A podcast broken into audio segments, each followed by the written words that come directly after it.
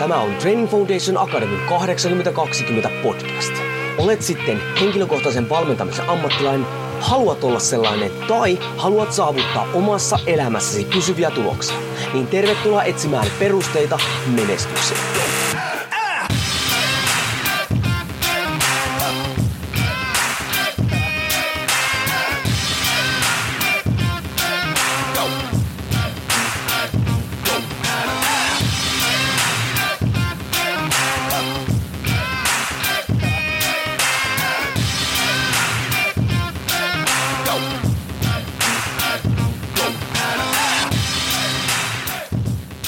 Jouni Korhonen Training Foundation Akademista moro ja tervetuloa taas 8020 podcastin pari.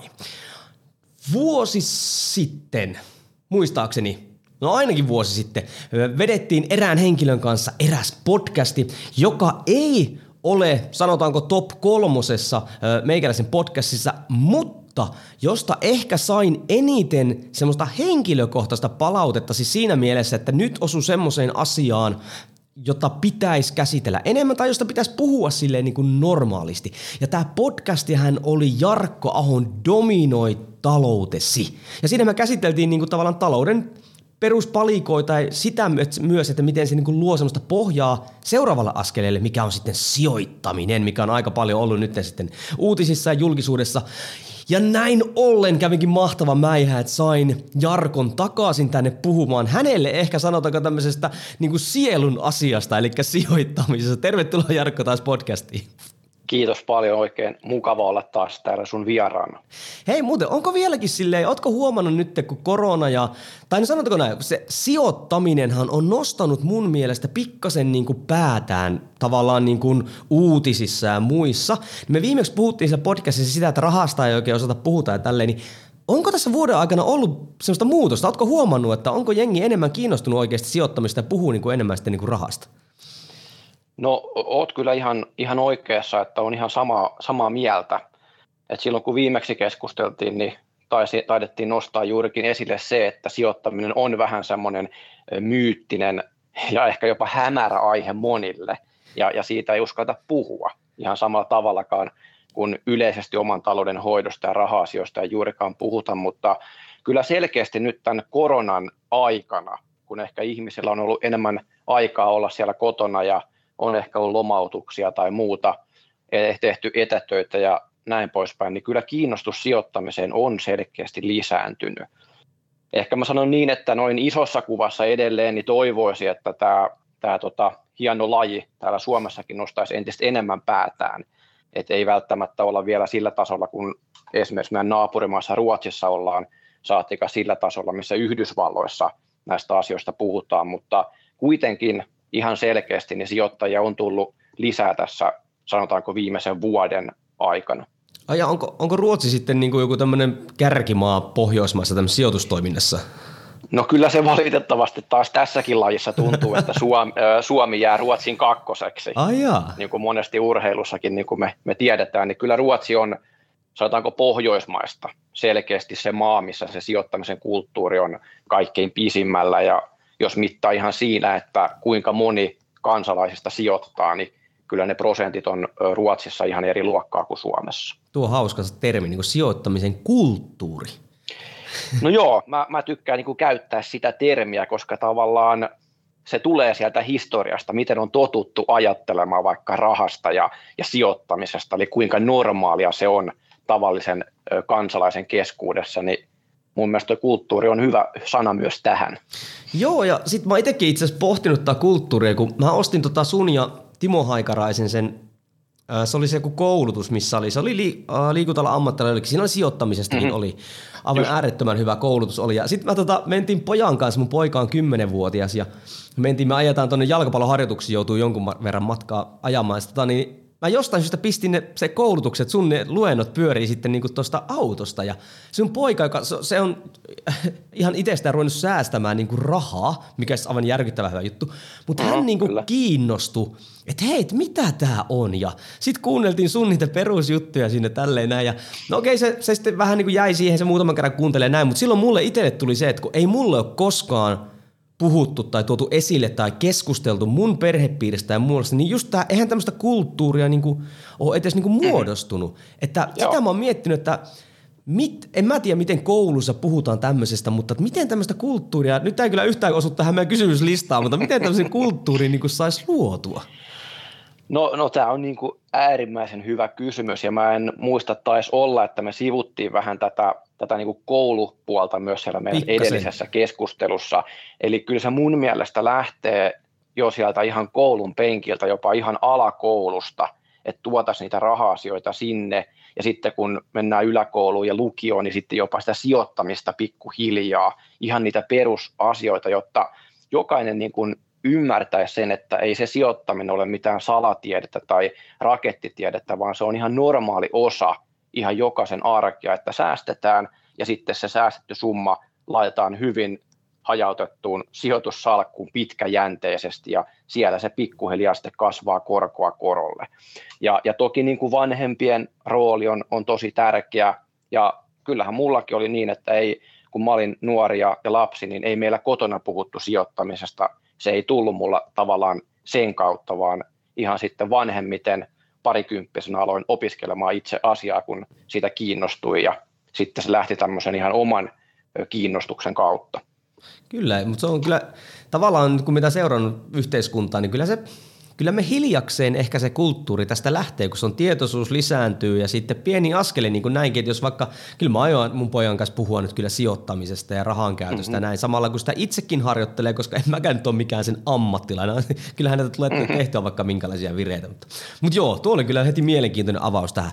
Hei, pakko kysyä nyt, kun sä oot ammattilainen, minä en, niin miten sä nyt näet tämän, pakkohan meidän sivutaan korona-aikaa näin, niin miten se niinku vaikutti osakkeisiin tai siihen säästämiseen tai tähän niin kuin toimintaan yleisesti, koska mä näen ainakin niin, että se okei, okay, paljon on ollut henkilökohtaista kärsimystä korona-aikana, lomautuksia ja muuta, mutta – on myös sit se toinen ääripää, kun ei ole voitu käydä niin paljon esimerkiksi ravintolasta ja muista, niin mä luulen, että ihmisillä on ollut myös pikkasen enemmän niin kuin rahaa ja sitä ehkä mietitty, että mihin sitä niin kuin pistettäisiin. Miten sä näet, miten tämä korona-aika vaikutti niin kuin yleisesti? Mm, hyvä, hyvä nosto taas ja olen samaa mieltä, että koronasta on pakko puhua kyllä jokaisessa podcastissa niin kuin tänä, tänä päivänä, siitä ei pääse eroon. Jos, jos miettii vähän sitä taustaa, eli ennen koronaa, mehän nähtiin siis 2020 maaliskuussa se, kun osakkeet tuli yleisesti ottaen alas, sanotaanko semmoinen 30-40 prosenttia. Eli puhutaan siis hyvin isostakin romahduksesta, mutta ennen sitähän me oltiin nähty sanotaanko 10 vuoden nousuputki osakemarkkinoilla, eli ihan sieltä finanssikriisin pohjilta 2009 alkaen. Eli, eli yli 10 vuoden nousu, ja ja siinähän jo niin kuin pitkälti ennen sitä koronaromahdusta niin puhuttiin etenkin niin kuin ammattilaisten keskuudessa siitä, että nyt meidän pitäisi nähdä jonkunlainen korjausliike, että tämmöinen sama meno ei voi jatkua ikuisesti. Ja se tietysti oli yllätys, että sitten sen romahduksen käynnisti tämä, tämä korona. Sitä ei tietenkään kukaan voinut ennustaa. Mutta tavallaan, jos mä mietin vaikka omaa toimintaani, niin sinällään mun strategia ei, ei tietenkään muuttunut mihinkään, koska se on semmoinen pitkäkestoinen, pitkäjänteinen homma, kun puhutaan strategiasta, mutta totta kai nyt tämä koronakuoppa tarjosi aika hyvän ostopaikan. Ja mä uskon, niin kuin tuossa äskenkin jo viittasin, niin nyt kun ihmisillä oli aikaa ja ennen kaikkea myös rahaa, mikä sitten ehkä säästyi siitä, että ei oltu ravintolassa syömässä tai näin poispäin, niin sitten ihmiset alkoi kiinnostumaan sijoittamisesta ja, ja kotona sitten säästyneitä rahoja alettiin laittamaan osakkeisiin, kun tarjoutui se hyvä ostopaikka siellä maalis-huhtikuussa, kun osakkeet oli tosi ö, alas hinnoiteltuja.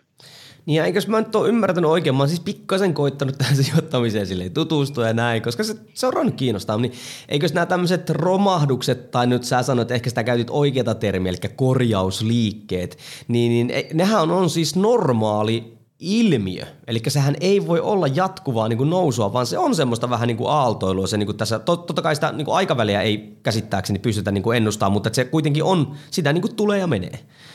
Joo, se on, se on niin kuin täsmälleen näin ja vaikka mä tuossa sanoinkin, että, että siellä niin kuin ennen koronaa jo alettiin vähän puhumaan siitä, että nyt on kallista ja se romahdus tulee, niin me tiedetään, että se tulee jossain vaiheessa, mutta ei kukaan ammattilainenkaan osaa ennustaa sitä, että koska se tulee. Ja vaikka tuossa sanoinkin, että mä, mä hyödynsin sen laskun, niin oli ihan selvää, että minäkin ja moni muu ammattilainen odotti, että se lasku olisi saattanut olla jopa vieläkin pidempi ja, okay. tai niin kuin, ainakin niin kuin pidempi kestonen. Toki niin kuin 40 prosenttia on, on paljon. Siinä jo voidaan kyllä puhua ihan romahduksestakin, ei pelkästään korjausliikkeestä, mutta mä odotin, että nyt tämmöisiä halpoja hintoja saisi sitten niin kuin nähdä vähän pidempäänkin. Eli se oli kyllä hyvin poikkeavaa tuossa koronassa, että se oli se kuukauden tai korkeintaan kaksi, kun kurssit laski, ja ne lähti melkein pystysuoraan sitten ylöspäin sen jälkeen. Ja nyt sieltä maalis-huhtikuun pohjilta niin ollaan kyllä noustu tämä, tämä niin kuin, mitä puolitoista vuotta siitä tulee, mm. ja ollaan jo ihan uusissa ennätyksissä pörssikursseissa. Ja mä uskon nyt, että tämä, tämä pitkä nousu, tai ei ehkä vielä niin pitkä, kun puhutaan puolesta toista vuodesta, mutta ainakin nopea nousu on, on johtanut siihen entistä enemmän, että markkinoilla on todella paljon uusia tuoreita sijoittajia, jolle ei ole niin paljon kokemusta siitä, että osakkeet voi myös mennä alaspäin. Ja sen takia mä tykkäsin, tuo oli hyvä nosto sulta, että varsinkin kaikkien tuoreiden sijoittajien pitää ymmärtää se, että tähän liittyy riskiä, ja, ja se ei ole normaalia, että osakkeet nousee näin voimakkaasti. Et pitkällä aikavälillä mennään kyllä ylöspäin, mutta se matka on kyllä tosi kuoppanen, jos me jonain päivänä nähdään vielä enemmän semmoista heiluntaa. Niin eikös tuo on niinku just tavallaan se asia, kun monestihan, mehän tullaan nyt käy, käymään tässä podcast läpi, että miten aloitetaan sijoittaminen, miten sitä kannattaa tehdä. Niin kuin monihan voi miettiä siinä, no vaikka mua. Mä oon yli 40. Eli mä oon jo vanha joidenkin mittapuille. Mutta tota, et vähän voisi ajatella sille, että ei vitsi, kun olisi aja, niin kuin aalottanut sijoittamisen 20 vuotta sitten, että, että, että eihän se ole mitään järkeä enää niin kuin aloittaa. Mutta eikös tämä nyt just ole tavallaan niin kuin tämä aaltoliike ole se, mikä mahdollistaa sitten tietyssä mittakaavassa, että kunhan lähtee liikenteeseen, niin silti sitä voi niin kuin hyötyä ihan sama missä vaiheessa niin kuin aloitat. Joo, ottaa asian oikeassa, että mä sanon aina sille, että, että paras ö, niin kuin aloitusaika oli eilen, mutta toiseksi paras on tänään. Eli jos ei ole vielä aloittanut, niin aina ehtii mukaan. Ja ehkä mennään tuossa myöhemminkin, kun puhutaan sijoittamisen suunnittelusta ja näin poispäin, mutta juurikin tämä korkoa korolle ilmiö, mikä tarkoittaa siis sitä, että kun aika on tosi pitkä, niin hyvin pienilläkin säästö- ja sijoitussummilla kasvaa tosi merkittävä varallisuus. Niin onhan se totta kai aina mukavampaa, jos olisi tajunnut parikymppisenä. Mutta tota, vaikka olisi 30- tai 40-vuotias, niin jos miettii, että sinne eläkkeelle, mitä varten monet säästää, jotta olisi sitten parempi eläkepotti sen valtion eläkkeen rinnalla, jos me nyt sitä joskus, joskus tulevaisuudessa toivottavasti vielä saadaan, niin kyllähän se sijoitushorisontti silti, puhutaan 30-20 vuotta, no 40 jos aloittaa, niin 25 vuotta noin keskimäärin, niin se aika on kuitenkin vielä niin pitkä, että ehtii se korkoa korolle ilmiö kyllä hyvin jyllätä siellä taustalla ja, ja kasvattaa hyvin pieniäkin sijoitussummia niin merkittävään varallisuuteen. Kyllä, todellakin. Ja tuossa itse asiassa nyt kun sanoit tuossa niin eläkkeestä, niin sehän mikä itse asiassa palataan tähän kulttuuriin vielä, niin ehkä sekin on muuttunut, tiedätkö, se näkökulma, että nuoret ei ehkä katso enää sitä eläkettä, koska se on niin kaukana ja se on ehkä, mäkin mietin, että saako sitä koskaan. Mutta nyt tähän on tullut tämä niinku taloudellisesti riippumaton termi, mm-hmm. mikä tulee jostain. Ja sitten mä luin jostain lehdestä, oli just, että joku kirjoitti, joku, olisiko joku osake-ihminen tai just, just joku työelämäihminen, että miten me ollaan saatu työelämästä semmoinen, että ihmiset haluaa sitä niin pois. Mutta tuohan niin semmoinen, se, mä näen se ainakin sillä, että ihmiset hakee ehkä sillä niin sitä varmuutta siihen talouteen ja niin Joo, mä, mä näen sen niin kuin samalla tavalla, että ehkä nyt takerrutaan rii, liikaa siihen termiin taloudellinen mm. riippumattomuus tai taloudellinen vapaus, ja ajatellaan nyt silleen, että okei, sitten kun se saavutetaan, niin kaikki lähtee pois työelämästä, eikä se nyt mun mielestä tietenkään niin ole. Jos mä mietin vaikka omia töitä, mitä mä teen, niin mä tykkään niistä, ja entistä enemmän kaikki liittyy jollain tavalla sijoittamiseen nykypäivänä, niin mä tuun tekemään niitä eläkkeelle asti ja varmasti vielä sen jälkeenkin. Eli, eli siinä taloudellisessa riippumattomuudessa on ehkä enemmän se kysymys, että sitten kun sen saavuttaa, niin voi vapaammin valita ne työt, mitä tekee, ja tavallaan ei tarvitse lähteä pelkästään rahan takia ihan kaikki juttuihin mukaan. Se tuo semmoista niin kuin vapautta ja turvaa siihen elämiseen. Ja mun mielestä se on vaan, vaan positiivinen juttu ja melkein kaikkien pitäisi niin kuin tavoitella sitä ainakin niin kuin jossain määrin. Ja tietysti hyvä ymmärtää sekin, että se on eri ihmisille eri asia ja vähän eri summa riittää eri ihmisille, mutta, mutta pointtina kuitenkin se, että se oma elintaso olisi turvattu niiden sijoitustuottojen kautta. Kyllä mäkin niin näen ehkä tuon sijoittamisen enemmänkin siinä, että jossain vaiheessa ehkä voisi mahdollistaa jotain.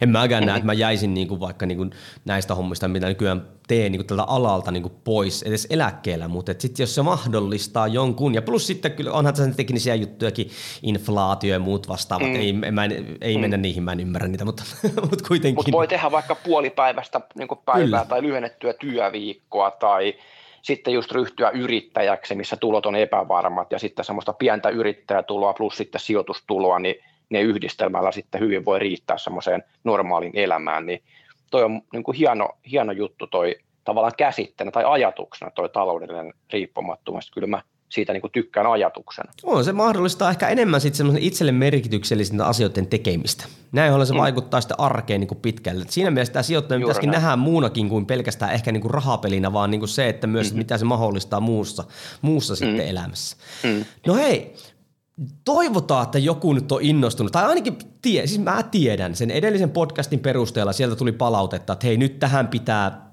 kiinnittää huomiota. Sehän ei tarkoita vielä, että ihminen tekee mitään.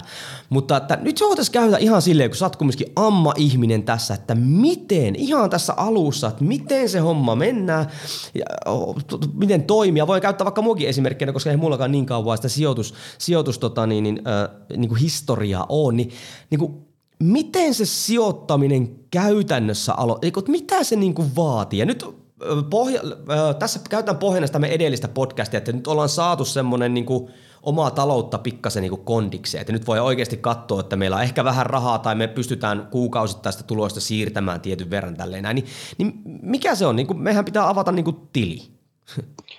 Joo, just näin. Se on, se on ehkä se niin kuin ensimmäinen tai sanotaanko niin, että välttämättä se tilinkään avaus ei ole ensimmäinen juttu, vaan tässäkin ihan samalla tavalla kuin siinä oman talouden hoidossa, niin on sitä tiettyä suunnittelua. Ja voidaan kohta käydä niitä vaiheita läpi, että mitä siihen sijoitustoiminnan suunnitteluun tarkemmin kuuluu. Mutta sen voi tehdä ihan niin, että avaa ensin sen tilin, mutta tärkeä juttu on se, että ennen kuin tekee sen tilin kanssa yhtään mitään, eli ennen kuin ostaa sinne yhtäkään osaketta tai rahastoa, niin on vaan pakko vähän opiskella ja tutustua tähän aiheeseen ja nimenomaan tehdä se oma sijoitustoiminnan suunnitelma.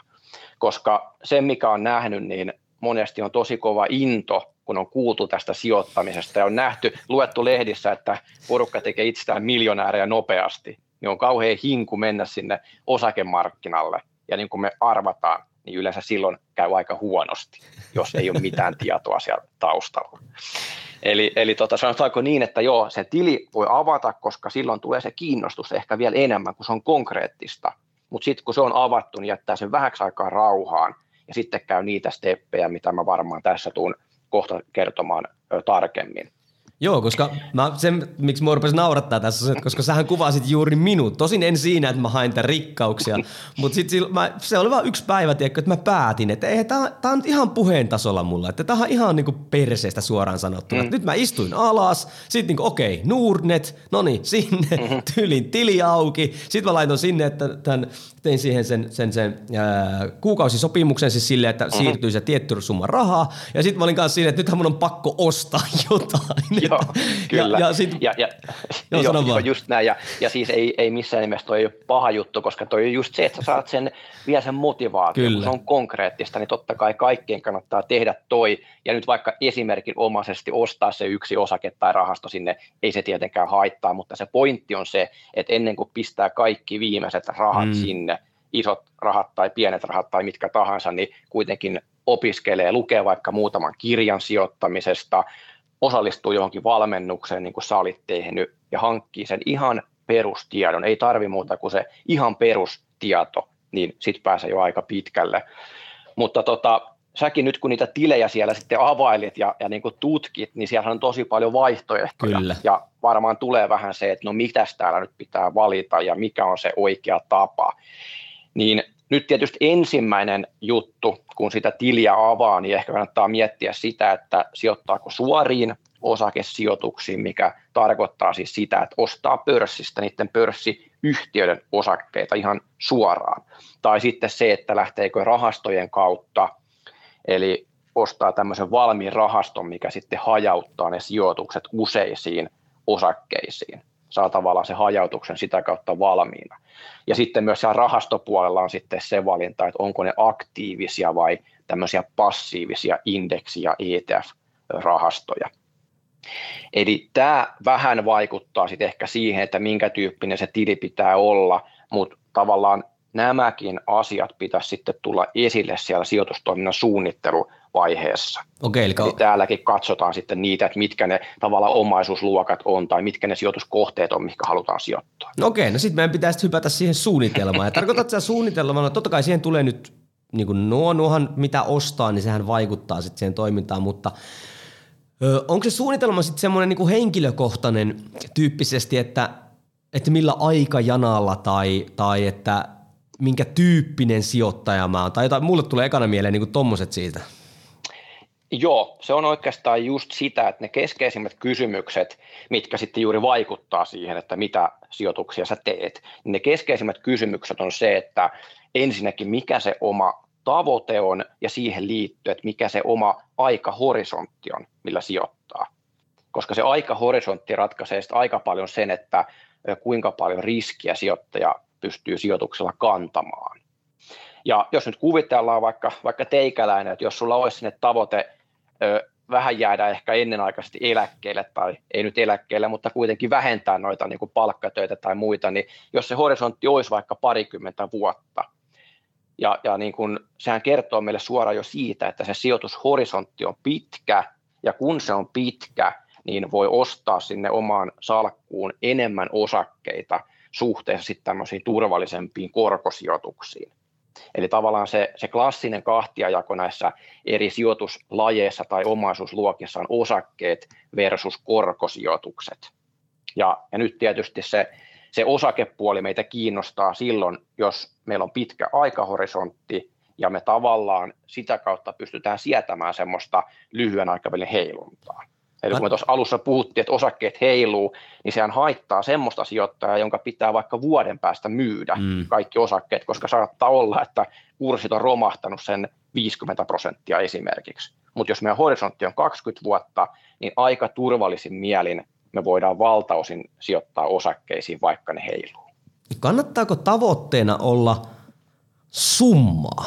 Kun tuli vaan nyt mieleen, kun että näin monta osakemiljonääriä on tullut tälleen näin, niin on, on, tuli vaan mieleen, että onko siinä, koska jengihän yleensä tarvitsee, mm-hmm. semmoisen niin spesifin jonkun jutun, se kuulostaa paljon hienommalta, niin on, onko tuommoisessa niin järkeä? No sanotaanko niin, että kyllä mäkin kun, kun valmennan, niin mä, mä niin kun kannustan siihen, että olisi edes jollain karkealla tasolla ihan konkreettinen euromääräinen summa, mitä tavoittelee esimerkiksi 20 vuoden päähän, koska se auttaa meitä tavallaan hahmottamaan sen, että jos meillä on tietyn kokoinen salkku, kuinka paljon me saadaan sitä passiivista tuloa. Ja jos me ei tämmöisiä niin kuin arvioita tai tavoitteita aseteta, sit on ehkä vaikeampi edes hahmottaa sitä, että no kuinka monta vuotta meillä menee siihen, että meillä on passiivisen tulon kautta semmoinen elintaso, mikä me vaaditaan. Et se on aina parempi, jos ne on konkreettisia tavoitteita, mutta toki ei se nyt mikään pakko tietenkään ole, että paras on vaan, tai niin kuin tärkein ylipäätään on se, että laittaa vaikka joka kuukausi sen tietyn summan sijoituksia ja katsoo sitten, että no missä se ollaan 20 vuoden päästä, niin toki sekin riittää. Joo, kun mä en, mä en ole miettinyt tuommoista summaa, mutta nyt tuli mieleen, kun sä puhut vaikka puolipäiväisyydestä tai näin, mm-hmm. että et niinku laskisi niinku semmoisen summan, minkä tarvitsisi henkilökohtaisesti, että se mm-hmm. mahdollistaisi tietynlaisen toiminnan. Ja sitten tavallaan mm-hmm. se, niin tarkoitatko sä sitä ennustamista sillä, että sitten kun me näyttävästi pystytään ennustamaan, että tietyn verran, onko se nyt joku 3-5 prosenttia, en mä tiedä, niin kuin vaikka tulee tuloja. Et, et sen mm. perusteella sitten niin kuin ennustetaan, että onko tämä edes tällä aikajanalla mahdollista. Yes, toi on tavallaan just se pointti ja hauskaa tässä, tai hienoa tässä sijoittamisessa on just se, että vaikka me ei voida ennustaa vuoden tai kahden päähän, me ei voida ennustaa lyhyelle aikavälille, niin me voidaan kuitenkin aika tarkasti ennustaa, miten meidän salkku kehittyy pidemmällä aikavälillä esimerkiksi sen 20 vuoden kuluessa. Koska kun me tehdään se suunnitelma ja sitten tavallaan tämmöinen hieno termi allokaatio, Oho. eli, eli tota, meidän jako omaisuusluokkia, kuinka monta prosenttia vaikka osakkeessa, kuinka monta prosenttia korkoinstrumenteissa, kuinka paljon – käteisenä, kuinka paljon vaikka kiinteistöissä. Nämä on siis eri omaisuusluokkia. Ja kun me tämmöinen allokaatio siinä suunnitteluvaiheessa tehdään, niin me voidaan aika hyvin ennustaa, kun me tiedetään, että kuinka paljon nämä eri omaisuusluokat tuottaa keskimäärin vuodessa. Niin tämmöisten keskiarvojen kautta ja sen meidän salkun painotusten mukaisesti me voidaan ennustaa, että missä meidän salkku on 20 vuoden päästä. Ja Toki nyt kaikki ymmärtää, että se on ennuste, mikä ei koskaan eurolleen tietenkään pidä paikkaansa, mutta se pointti on se, että mitä pidempi horisontti, niin sitä lähemmäs se meidän ennuste toteutuu, koska ajan saatossa ne tuotot hakeutuu kohti keskiarvoa. Siihen tämä perustuu. Niin, onhan tuo vähän sama juttu, jos ajattelee vaikka pitkän aikavälin fyysisiä tavoitteita. Eihän me voida mm-hmm. sataa varmasti sanoa, että A, joku toteutuu, ja B, se ei ikinä ole lineaarinen se kehitys mm-hmm. fyysisesti – ja mm-hmm. siellä säädetään ja tehdään tiettyjä juttuja ja näin päin pois. Niin, niin tota, vähän samaa niin kuin semmoista juttua, että mehän pitää tavallaan tietää, mihin me ollaan menossa, jolloin siihen päivittäisen toimintaankin ehkä sitten saa sitä suuntaa. Se on, se on mm-hmm. vähän niin kuin semmoinen kompassi. En mä tiedä, onko Juuri huono. näin. Ja toikin oli hyvin sanottu, että mehän voidaan piirtää Excel-taulukkoon se lineaarinen tuottokäyrä, että se menee sinne tavoitteeseen, mutta sitten tosielämä on se, että se meidän vuotuinen tuottohan heiluu sen tavallaan trendiviivan yläpuolella se heiluu niin kuin todettu, koska osakkeet menee joskus ylös, ne menee joskus alas. Mutta koska osakkeet pitkällä aikavälillä tuottaa niin kauan kuin yritystoiminta noin lähtökohtaisesti on kannattavaa ja yritykset kasvaa, niin sen takia me voidaan olla aika vakuuttuneita, että jos meillä on tosi pitkä sijoitusaika, niin me kyllä päästään siihen tavoitteeseen tai hyvin lähelle sitä. Okei. No okei, jos sijoitussuunnitelma, sun pitää tietää siis, no todennäköisesti se rahamäärä, minkä sä pystyt käyttämään siihen, sun pitää suunnilleen mm-hmm. tietää aikaraja, tai se aika väli, millä toimitaan. Näyttävästi siis tämmöinen lukukin voisi olla hyvä, joka perustuu mm-hmm. sun henkilökohtaisiin tavoitteisiin tai muuhun vastaavaan. Niin, tuleeko sen sijoitussuunnitelmaan jotain muita niin kuin komponentteja vielä? Joo, eli periaatteessa tuo aikahorisontti, se on toki niin kuin tärkein tekijä, mikä vaikuttaa tavallaan siihen omaan riskinsietokykyyn. Puhutaan niin kuin riskinsietokyvystä. Eli jos on pitkä horisontti, silloinhan se tarkoittaa, että on hyvä riskinsetokyky, koska sietää sitä heiluntaa ja silloin voidaan laittaa paljon niihin osakkeisiin. Nyt kuvitellaan vaikka, että 80 prosenttia salkusta olisi, olisi osakkeissa ja esimerkiksi 20 prosenttia tämmöisissä niin kuin korkoinstrumenteissa. Mutta mut sitten voin tavallaan miettiä myös muita tämmöisiä ehkä niin kuin henkilökohtaisia osaamiseen liittyviä ominaisuuksia. Ne vaikuttaa riskinsietokykyyn, koska lähtökohtaisesti, jos meillä on hyvä sijoitusosaaminen, niin me ei välttämättä säikähdetä semmoisia pieniä muutoksia siellä markkinoilla. Vähän kurssit heiluu ja markkinoilla uutiset on negatiivisia, niin jos se osaaminen on kunnossa, niin se luo semmoista turvaa. Tarkoitatko se osaamisella sitä, että ymmärtää tavallaan sen kokonaisuuden yes. riippumatta Joo. näistä yksittäisistä tapahtumista? Joo, juurikin näitä tavallaan sen kokonaiskuvan ja ymmärtää, mistä sijoitusten tuotto muodostuu, niin ei ole tavallaan semmoisen negatiivisen uutisoinnin vietävissä. Koska tästä me päästään niin kuin siihen, että kuitenkin vaikka on sitä heiluntariskiä ja on riskiä, että meneekö yritykset konkurssiin, saanko mä osinkoa tai näin päin pois. Nämä on niitä aitoja riskejä, mutta sitten loppupeleissä se sijoittaja itse on itselleen aika iso riski. Ja jos sitä perusosaamista ja ymmärrystä ei ole, niin silloinhan tapahtuu yleensä valitettavasti se, että kun ne kurssit laskee, niin menee paniikkinappula pohjaan ja sijoittaja myy koko salkun. Mihin se muuten, mihin tuo niinku, niinku, niinku miksi? Tämä on erittäin hyvä kysymys, mitä mä niinku itsekin aina mietin, että vaikka mä niinku valmennan ja koulutan ja kerron, että älkää myykö pohjalla, niin se tulee vaan tästä meidän ihmisluonteesta ja tavallaan psykologiasta. Että se on helppo sanoa, näin etukäteen, kun me suunnitellaan, että totta kai mä vaan ostan, kun ollaan pohjalla. Mutta sitten, kun sulla on ihan oikeasti ne omat rahat pelissä, ja sä katsot sun salkkua, kun se päivä toisen jälkeen sukeltaa, ja sä kysyt itseltäsi, että onko mun rahat kohta mennyt, niin sitten jossain vaiheessa tulee se piste, että se salkku todennäköisesti menee myyntiin. Ja varsinkin jos puhutaan, että siinä ajattelee sitä koko ajan, että tässä tämä mun eläke nyt syödään pois. Joo, ju, just näin. Et, et melkein jos, jos kuuntelijoiden pitäisi yksi oppi ottaa tästä meidän podcastista tänään, niin tota, se on melkein se, että pitäytykää siinä suunnitelmassa ja mieluummin ostakaa, kun on halpaa. Eli älkää missään nimessä myykö. Ja tämä on tavallaan, kun näistä on tehty tosi paljon tutkimuksia, niin yleensä se vaan menee niin, että ne kokeneemmat sijoittajat ja toki ammattilaiset, kun ne tietää tämän pelin hengen, he, he tietää, että ne kurssit kyllä jossain vaiheessa korjaa, jos sulla on hajautettu salkku, niin he mieluummin sitten ostaa, kun ollaan pohjilla, ja sitten useimmiten semmoiset sijoittajat, jotka on vain vähän aikaa ollut markkinalla, joilla ei tavallaan ole sitä kokemusta, ja he ei ole nähnyt historiassa, kuinka kurssit sitten toipuu, niin heillä se riski on suurempi, että sitten luovutetaan koko peli, kun osakkeet on paljon laskenut. Niin, mä taisin jostain lukeekin semmoisen, että, niinku, että osakemarkkinoille rahat siirtyy kärsimättömiltä niille, jotka... en tiedä, joku kuruhan on varmaan joo, sanonut. Että... Joo, olisiko Warren Buffett, mä oon, mä oon kanssa kuullut, että osakemarkkina on semmoinen paikka, joka siirtää varallisuutta kärsimättömiltä ihmisiltä kärsivällisille ihmisille. Kyllä. Ja toi on aika hienosti sanottu. Eli se korostaa juuri sitä niin kuin pitkäjänteisyyttä ja sitä, että jos ne kurssit tippuu huomenna 5 prosenttia, mitä sitten? Vaikka ne tippus vuodessa sen 50 prosenttia, niin mitä sitten? Koska ne joskus korjaa ylös.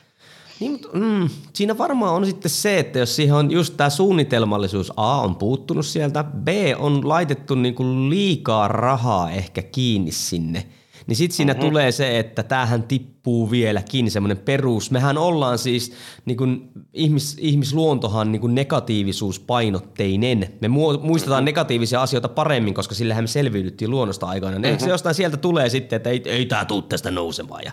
Joo, se on nimenomaan psykologiaa ja tavallaan tuossakin sä otit hyvin kiinni siitä, että, että juuri kun mä puhun siitä osake- ja korkosijoituksen painosta, eli jos sun jos sä tunnistat sen, että, että tota, sulla on luontaista taipumusta mennä paniikkiin, kun kurssit laskee, niin silloin on ihan fiksua vaikka se, että vaan salkusta esimerkiksi puolet on osakkeissa, mitkä voi tulla paljon alas, ja se toinen puolisko on vaikka pankkitilillä tai sitten tämmöisissä turvallisissa korkosijoituksissa, mitkä maksaa korkoa, mutta se kurssi ei, ei vaihtele niin paljon, koska jos salkku on tämmöinen NS 50-50 salkku, osakkeet, korot, puolet ja puolet, niin silloin kun ne osakkeet tulee alas, niin silloinhan se sun salkku tulee vain puolet alas siitä, mitä ne osakkeet tulee. Mm. Eli jos osakkeet tulee alas 50 prosenttia indeksitasolla ja sulla on puolet koroissa, niin silloin sun salkku tulee vain 25 prosenttia alas.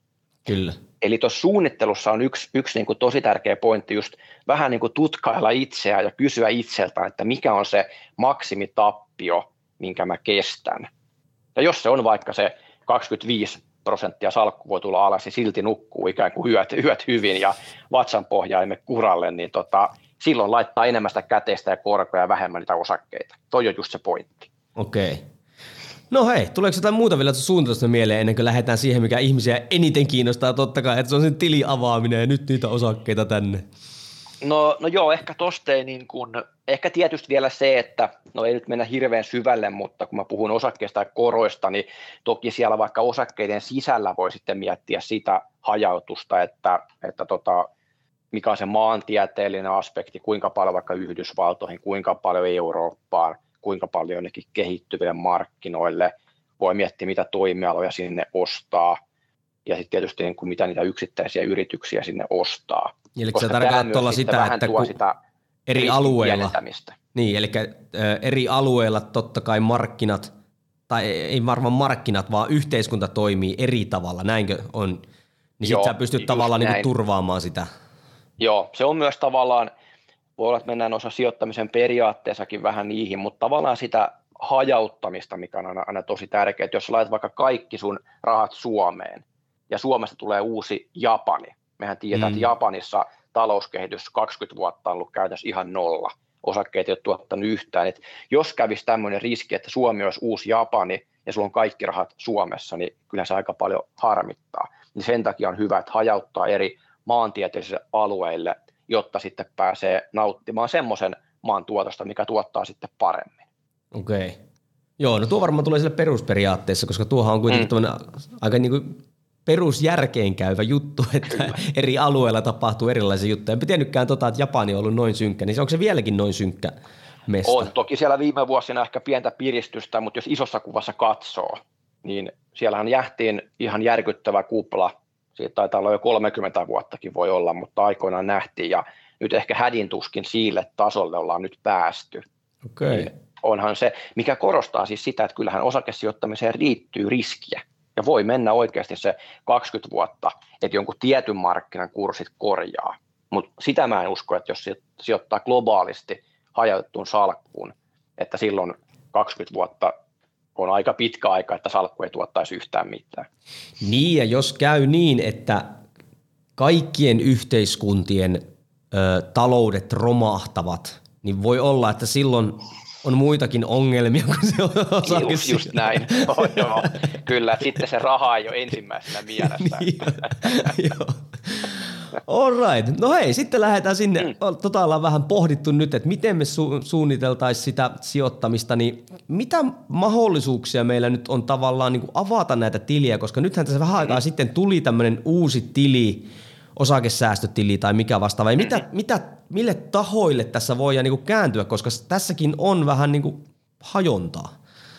On, joo. Eli ehkä se ensimmäinen kysymys, ja tietenkään tämä ei mustavalkoista, sä voit sijoittaa molemmilla tavoilla, mutta nyt esimerkkinä se ensimmäinen kysymys on se, että sijoittaako rahastoihin, jonkun tämmöisen rahastoyhtiön tai, tai pankin kautta, tai sitten sijoittaako suorin osakkeisiin osakevälittäjän kautta. Meillä on kaksi vähän erityyppistä palvelun tarjoajaa. Ja jos alkaa sijoittamaan ihan perinteisiin rahastoihin, niin se tarkoittaa sitä, että tehdään pankin tai muun rahastoyhtiön kanssa sopimus esimerkiksi siitä, että joka kuukausi laitetaan joku tietty summa, vaikka 100 euroa tai 200 euroa tai, tai mitä tahansa, siihen pankin rahastoon. Ja silloin se pankki ottaa tavallaan sen vastuun ja hallinnoi niitä sun rahoja. Ja tietysti jos on tämmöinen aktiivinen rahasto, niin pyrkii sitten sijoittamaan semmoisiin kohteisiin, kun se salkunhoitaja uskoo, että mitkä tuottaa hyvin tulevaisuudessa. Aa, sen verran mäkin olen lukenut sijoitusjuttuja, tuosta tuli kaksi juttua, mihin pitää olla tarkkana, aktiivinen ja uskoo. Mm. tai... Juuri näin. Eli tästä päästään siihen toiseen vaihtoehtoon, eli passiivinen indeksirahasto, mitä mä itse suosin koska tuota monilla tutkimuksilla on osoitettu se, että, että ne ammattisalkunhoitajien ja aktiivisten rahastojen palkkiot on niin korkeita, että palkkioiden jälkeen sijoittaja saa jopa huonomman tuoton kuin mitä saa sitä passiivisesta indeksirahastosta. Ja nyt tämä passiivinen indeksirahasto tarkoittaa siis ihan suomeksi sitä, että siellä ei ole mitään tämmöistä aktiivista salkun hoitajaa, mikä ottaisi näkemystä markkinasta, vaan se rahasto sijoittaa passiivisesti kaikkiin sen tietyn markkinan osakkeisiin ja antaa olla siellä, ja tavallaan silloin sijoittaja saa sen keskimääräisen markkinatuoton. Jos se on 10 prosenttia, sijoittaja saa sen, jos se on 5 prosenttia, sijoittaja saa sen. Ja tuleeko tuokin sitten niin kuin pankin kautta vai onko se sitten, sitten jostain niin kuin muualta? Tähän on eri tapoja, eli jos menee perinteisesti juttelemaan vaikka sen pankin sijoitusneuvojan kanssa, niin se on sata varma, että se pankin sijoitusneuvoja tarjoaa sitä aktiivista rahastoa, koska pankki tekee bisnestä. Kyllä. Ja se on ihan ymmärrettävää. Mm. Mutta nyt sijoittajan pitää olla niin fiksu, että hän kysyy, että okei, mä ymmärrän tämän kuvion, mä haluan niitä passiivisia indeksirahastoja, niin nykypäivänä käytännössä kaikilla isoilla pankeilla on ne myös tarjonnassa, mutta sijoittajat ei välttämättä aina osaa niitä kysyä. Okay. Ja ehkä se pointti vielä, että totta kai ammattisalkunhoitajat, aktiivisrahastot, siellä on fiksua porukkaa, ne kyllä osaa tehdä tuottoa, mutta se pointti on se, että ne kustannukset on niin korkeat, että tutkimusten mukaan ne ylituotot ei kata niitä kustannuksia. Ja jos miettii ihan matematiikkaa, niin tämäkin on ihan mielenkiintoista, että tavallaan kun se indeksirahasto, sehän kuvaa keskiarvoa, niin jo matematiikan lakien mukaan kaikkien aktiivisten rahastojen keskimääräinen tuottohan on indeksituotto. Eli, eli sekin jo kertoo siitä, että kyllä se on aika turvallista ja varmaa ostaa se indeksirahasto, koska on vaikea etukäteen arvioida, mikä aktiivinen rahasto tuottaa sitten paljon paremmin kuin se, se indeksi. Niin ja sitten sehän siinä varmaan, kun jengi ei ole opiskellut näitä, niin ne ehkä ymmärrät, että jos ne kulut nehän tuntuu siis lukuina pieniltä, että jos puhutaan vaikka mm-hmm. yhden prosentin kulusta. Mä en tiedä, mikä se skaala, niin kuin, että mikä on sitten iso, mutta ajatellaan vaikka yhden mm-hmm. prosentin kulu, mm-hmm. mutta sitten jos meillä on se sijoitushorisontti on 20 vuotta, niin sehän syö rotan lailla niin kuin sitä sijoitusta. Joo. Sä oot taas niin kuin asian, asian ytimessä, koska se on juurikin näin, että prosentti tai kaksi. Se skaala on ehkä se, että niillä kaikkein pahimmilla ryöstörahastoilla voi jopa kolme prosenttia, mikä on aivan järkyttävä. Kaksi prosenttia on ehkä aika normi aktiivisella rahastolla, ja sitten yksi prosentti on semmoinen, tai jos se on vähän alle sen, niin mä pystyn maksamaan aktiivisesta, jos se on oikeasti tosi hyvä salkunhoitaja. Mä luotan sen strategiaan, ja sillä on pitkän aikavälin näyttöä siitä. Mutta silloin puhutaan, että ihan maks prosentti. Mutta jos se prosentti tai ennen kaikkea kaksi tai kolme prosenttia, niin sehän menee myös korkoa korolle. Eli siltä sijoittajalta jää pitkällä aikavälillä koko ajan se pari tai kolme prosenttia salkun tuotoista saamatta, kun ne menee sen rahastoyhtiön taskuun. Ja tämä on niin kuin, jos laittaa vaikka Excel-taulukkoon korkoa korolle laskurin, jos on 20 vuoden horisonttia palkki on 2 tai 3 prosenttia, niin se on melkein niin, että puolet menee sinne rahastoyhtiön taskuun. Oho. Tästä kun mä ulkomuistista jokainen niin, voi niin, tarkistaa, kyllä. mutta niin kuin mittaluokka on niin kuin tällainen, niin se on aika hurjaa. Lupaako ne sitten näissä äh, ryöstörahastoista, musta tuli hauska, jos on tämmöinen kolmen prosentin vaikka kulut, lupaako ne sitten niin kuin rajummat tuotot vai, vai, vai sitten kokeileeko no ne vaan ihmisten... Niin kuin... puhe.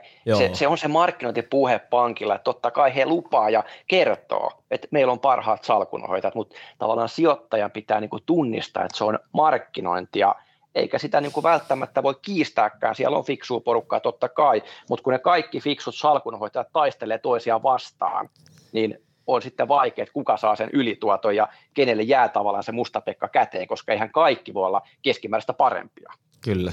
Aika rajua. no okei, okay. meillä on siis pankki. Niin mikä sitten toinen, tai mitäs muita oli vaihtoehtoja? Joo, eli sitten tavallaan on pankin lisäksi se osakevälittäjä tai tämmöinen meklariyhtiö, osakevälitysyhtiö. Ja siellä se menee niin, että kun, kun tehdään heidän kanssa sopimus, niin sitten avataan sinne, sinne osakevälitysyritykselle joko tämmöinen arvoosuustili tai sitten tämä uusi osakesäästötili. Ja jos me lähdetään siitä arvoosuustilistä, niin ihan samalla tavalla, jos haluaa olla rahastosijoittaja, niin sinne arvoosuustilille voidaan ostaa tämmöisiä ETF-rahastoja. Eli ne on yleensä tämmöisiä myös indeksirahastoja, mutta se ero on se, että näitä ETF-rahastoja ostetaan sen osakevälittäjän kautta suoraan pörssistä. Eli ne on tämmöisiä pörssilistattuja rahastoja, kun taas sitten nämä pankin tai rahastoyhtiön kautta ostetut rahastot on ihan perinteisiä, jolla on salkunhoitaja. Ja se salkunhoitaja ostaa pörssistä ne osakkeet sinne salkkuun. Mutta nyt nämä ETF eroaa juuri sillä, että ne ostetaan suoraan sieltä pörssistä. Joo. Eli jos tämä kuulostaa vaikealta, niin sanotaanko, että se ero on enemmän tekninen. Joo. Eli se indeksirahasto voidaan ostaa pankista tai pörssistä. Se on niin kuin tavallaan sama asia, se tuottoriskisuhde on niissä ihan samanlainen, samanlaisia tuotteja niin kuin kä- käytännössä. Joo, eli nyt kun mä mietin tässä vaan niin tämän omaa tilannetta, että mulla siis näyttävästi Meklarina toimii sitten niin kuin Nordnet, eikö se yes. on tämä, onko on niitä se, muitakin? Tai, tai se, se on juurikin se meklariyhtiö tai tämmöinen niin osakevälitysyhtiö, ja on, on toki niin kuin paljon muitakin ihan vastaavanlaisia Suomessa. Joo. Ja sieltä sitten ne ETF, mutta myös sitten siellä meklariyhtiön kautta tehdään nimenomaan ne suorat osakesijoitukset. Joo, kun mä mietin, to, to, joo. Ja mä mietin varmaan, että sitten mä ostin sitten varmaankin näitä ETF-rahastoja, koska mä ostin siinä silloin alussa, silloin paniikissa, silloin yhtenä iltana, kun johonkin on pistettävää rahaa, niin, niin, niin mä ostin jotain tämmöisiä Nordnetin omia, kun mä katsoin sitä, kun sä sanoit silloin, että viimeksi että kulut on niitä, niin sitten joku Suomi-indeksi, missä oli joku nolla kulut tai joku tämmöinen, ja sitten mm-hmm. joku, olisiko se ollut USAn tai jonkun muun, niin nämä on siis niitä indeksirahastoja. On, joo. Ja, ja itse asiassa nyt kun mainitsit noin nimet, niin tota, on, on mahdollista, että, että sen välittäjänkin kautta ostetaan ihan tavallisia rahastoja, mitkä saisit myös pankista. Ja nyt nämä on semmoisia Nordnetin tarjoamia ihan omia rahastoja. Okay. Mutta ehkä yleisemmin sitten, jos miettii vaikka paljon muitakin tämmöisiä meklaritaloja tai meklariyhtiöitä, niin sitten sinne ostaa niitä ETF-jä. Joo. No miten sitten, eli sitten sinne toiselle tilille, eli tämä osake, mikä se oli? Osakesäästötili. Eli sinne ei saa siis sitten rahastoja? Ei, sinne ei käytännössä saa rahastoja tai niistä ei saa mitään, mitään verohyötyä, eli silloin jos ne haluaa ostaa niitä suoria osakesijoituksia, niin ne kannattaa ostaa hyvin pitkälti sinne osakesäästötilille. Mutta siinä on sitten se huono puoli, että siinä kattoraja on 50 000 euroa. Okay. Eli se on se maksimi, mitä saa laittaa osakesäästötilille, ja sen jälkeen ylimenevä pitäisi laittaa sinne arvoisuustilille. Eli huoma, arvoisuustilillä voi olla sekä suoria osakkeita että näitä ETF-rahastoja. Voiko sulla olla kumpikin? Voi, ja se on hyvin yleistä, että ensin osakesäästötili täyteen ja sitten siihen rinnalle arvoisuustili. Onko siinä niinku kuluissa jotain eroa?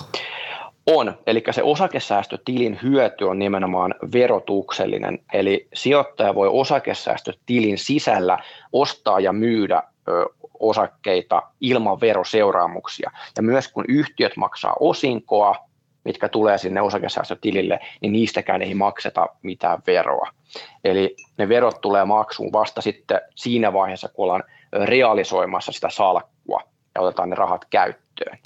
Kun taas sitten arvoisuustilillä aina kun tulee osinko, siitä lähtee vero. Aina kun myydään osake, niin siitä maksetaan myyntivoittovero. Tota, no suosittelet sä sitten ottaa osakeanti, vai onko sekin taas tämä suunnitelman juttu? Että kumpi, jos ajatellaan nyt semmoista vaikka, mikä mm, meidän mm. kuulijat todennäköisesti on, jotka on ö, kiinnostuneita tästä, voi olla tämmöisiä pienyrittäjiä, ö, muuta mm-hmm. vastaavaa, niin, niin kun sä sanoit tuossa, että ensin pumpataan tavallaan osakesäästötili täyteen ja sen jälkeen mm-hmm. niin kun lähdetään tuonne toiselle puolelle, niin, niin kannattaako se niin lähteä sieltä kautta? Kyllä se oikeastaan kannattaa, mutta tietysti osakesäästötilissä on paljon miinuspuolia. Yksi on juuri tämä, että siellä on se kattoraja, mikä totta kai niin kuin monille tulee vastaan, jos sijoittaa tosi pitkään. Se on ihan selvää, että se raja voi hyvinkin tulla vastaan elämän aikana. Ja tota, sitten tietysti osakesäästötilissä on vähän semmoinen, että sitten kun ollaan realisoimassa, niin ihan kaikkia verohyötyjä sitten siellä kohtaa ei saa, mitä arvoisuustilin käytössä saa. Eli ei mennä siihenkään yksityiskohtiin, mm. mutta pointti on se, että se iskee takaisin vähän siellä loppuvaiheessa. Mutta kuitenkin kokonaisuutena kyllä mä suosittelen, että se osakesäästötili otetaan käyttöön. Okay. Ja sitten ehkä se on myös miinuspuoli, just, että sinne ei saa rahastoja, ja sitten tavallaan ulkomaisista osakkeista ei saa sitä hyötyä. Eli se hyöty liittyy vain kotimaisiin osakkeisiin. Ajaa, eli osakesäästötilin kautta voit vain kotimaisia osakkeita hankkia. Joo, Onko juuri näin, jos haluaa sen, sen verohyödyn. Niin, verohyödy, okei, okay, joo, joo, joo. Joo, joo juuri näin. Eli mä aloitin heti niin kuin perseellä puuhun, kun mä otin sen arvoosuustilin. ja, ja siis ei, ei tämäkään ole niin, kuin niin iso juttu, sanotaanko ihan rehellisyyden nimissä se, että tota, varsinkin ne sijoittajat, niin kuin minä, jotka on pitkään sijoittanut, kun ei ollut osakesäästötiliä, niin totta kai meillä kaikilla se pääfokus on siinä arvoisuustilissä. Ja se on niin kuin suurempi osa sitä koko salkkua, että se osakesäästötili kuitenkin, kun siellä on se kattoraja, niin se, se rajoittaa sitä niin paljon. Niin ja ehkä onko tämä sitten semmoinen niin kuin enemmänkin työväline tämmöiselle normi, normi-ihmiselle, niin kuin, mm. että, että se on niin kuin helpompaakö?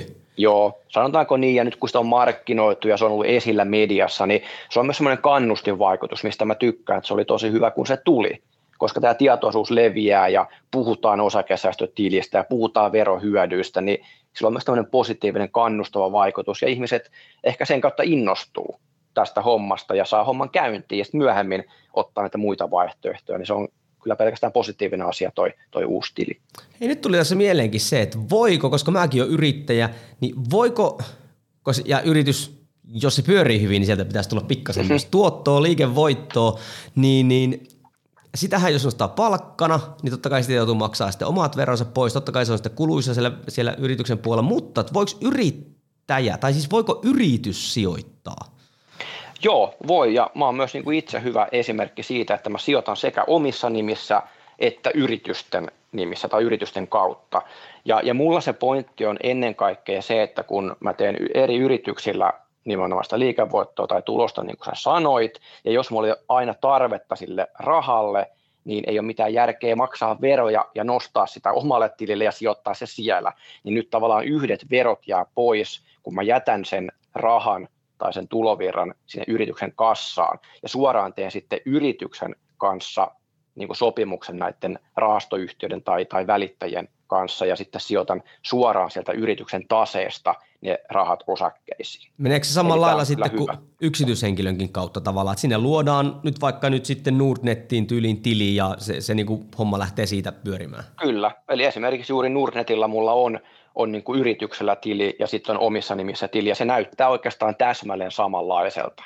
Sitten siellä on vain merkintä siitä, että mä olen se hallinnoiva henkilö, joka hallinnoi sitä mun omaa yritystä. Okay. Siellä on omat tilit sekä mun nimissä että sitten mun yritysten nimissä. Joo, no tuo on kyllä hyvä tietää. Siinä varmaan kyllä pitää sitä kirjanpitäänkin tai muuten olla sitä hereillä, mutta ei mennä siihen. Siinä varmaan Toki, jotain yritysjuttuja joo, sitten. Joo, on tosi tarkka, että tehdään kirjanpito oikein, mutta sitten kun oma kirjan pitää, niin he, he totta kai sen tietää. Mutta niin kuin näin oman niin kuin sijoitustoiminnan näkökulmasta, niin se on käytännössä ihan, ihan samantyyppistä kuin sijoittaisi omissa nimissä, mutta toki sitten jos se, se verohyöty, ei tarvitse välissä siirtää rahaa ja maksaa veroja, kun rahat tulee omalle tilille. Itse asiassa nyt kun ajattelee, se on itse asiassa aika merkittävä hyöty. Jo, jos on, ajattelee on, sitä, että nyt yritys tuottaa sille, että se liike voi tai sieltä pystytään maksaa palkkaa tai mikä ikinä. Mutta kun tuli mieleen, kun nykyään on paljon esimerkiksi niin yrittäjiä tai tämmöisiä niin elintapayrittäjiä, tai siis vaikka niin kuin minä, että mulla on päätyö, mikä mahdollistaa, ja sitten mulla on yritys sivussa, että mikä tavallaan niin kuin, niin plussaa siihen päälle, niin eihän nyt itse asiassa kun ajattelin mitään järkeä ruveta sitä välttämättä, jos mä en tarvitse sitä itsestään rahamäärää, koska kun se verohyötyhän on itse asiassa aika merkittävä, jos mä niin kuin... On, se, se on kyllä tosi merkittävä, että kyllä, kyllä melkein niin, että jos mulla olisi kun monethan miettii sitä, että perustanko ihan sijoitusyhtiön, sitä varten, että sijoitan omia rahoja, ettei ole mitään aitoa liiketoimintaa mm. muuten siellä taustalla, niin se on sitten jo ehkä vähän niin kuin vaikeampi kysymys, että mikä on se raja, kuinka paljon sinun pitäisi sijoittaa, että kannattaa tehdä se sijoitus yhtiön kautta. Se on niin kuin vaikeampi pohdita, mutta tämä on kyllä ihan no-braineri, että jos sulla on muuta liiketoimintaa yrityksen kautta, niin ehdottomasti sijoita se kassa sitten suoraan sen yrityksen kautta osakkeisiin. Se on, se on ihan selkeä. Mä oon ollut yrittäjä 2015 koskaan kukaan ei ole mulle sanonut, niin kuin tota, Mm-hmm. Siis silleen oikeasti. Joo. Ja totta kai en mä niin koina päätoimissa ollut tuli tänne. esille nyt, niin. koska toi on iso juttu. Sehän on niin ihan merkittävä juttu. Sitten jos ajattelee, jos äsken puhuttiin niin 1-2 prosentin niin tämmöistä kuluista, ja sitten puhutaan sitä, että maksettaisiin palkkana se, jonka jälkeen se sijoitettaisiin. Joo, niin on paljon isommasta asiasta. Kyllä. Vaikka toi kuluhomma oli iso, niin tämä on vielä, vielä isompi. Aivan potku ja, ja, ja, varsinkin nyt, kun miettii niin kuin yrittäjä, jos olet päätoiminen yrittäjä, on sitten näitä niin kuin työelämaksuja ja muita, ja näistäkin on tehty skenaarioita arvioita, ne on kuitenkin aika pieniä sit siinä kohtaa, kun saat eläkettä, yrittäjän mm, eläkettä, kyllä. niin on ensiarvoisen tärkeää, että tee sillä omalla kassalla ja omalla sijoitustoiminnalla siellä yrityksen sisällä tämmöinen toinen eläkekassa, mikä sitten tulee täydennyksenä ehkä siihen perusyrittäjän eläkkeen päälle. Ja monethan tekee sitä, että laittaa niin minimiin kuin vaan lakisääteisesti saa niin kuin ne työllä mm. tai, tai yöl, yöl, yöl-maksut, ja sitten tavallaan sijoittaa sitten sen erotuksen itse, kyllä. jolloin todennäköisesti saa paremman tuoton. Kyllä.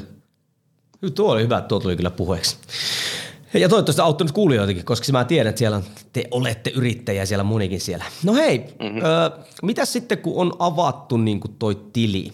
Ja ei mennä siihen mekaniikkaan, koska se nyt on sitten otat joko pankkiin yhteyttä tai sitten Nordnet. Mm. Siellä on... Se on kuitenkin ihan oikeasti tosi helppo. Todella. Siellä on asiakaspalvelijat, jotka sen neuvoo ja, ja, ja hoitaa. Ja se, se juttu on tämmöinen niin kuin, äh, apina kuin minäkin, niin pystyy siinä yhdessä illassa niin kuin sen tekemään. Plus vielä sitten sen automaattisen sopimuksen sinne, niin, niin kyllä varmasti pystyy kaikki kuulijatkin sen tekemään. Niin, Joo, niin okei, okay. niin sitten meillä on sijoitussuunnitelma, meillä on tavallaan se väline, mistä me sitä nyt sitä sijoittamista lähdetään niin kuin sitten tekemään, niin, niin kuin, miten ne ensimmäiset ostot sitten? Totta kai tuossahan oli se, että se vähän nyt riippuu, että mistä.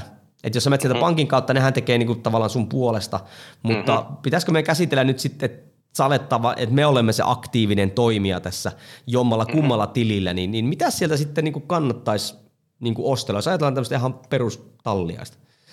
Joo, tota, ehkä tässäkin mä jaan sen kahteen, että kuvitellaan, että meillä nyt vaikka on se Nordnetti ja osakevälittäjä, niin pitää miettiä tavallaan tässäkin vielä kuitenkin se, että onko se mun pääfokus nyt esimerkkinä niissä ETF-rahastoissa, vai onko se pääfokus siinä, että mä pyrin itse poimimaan ne mun mielestä parhaat osakkeet.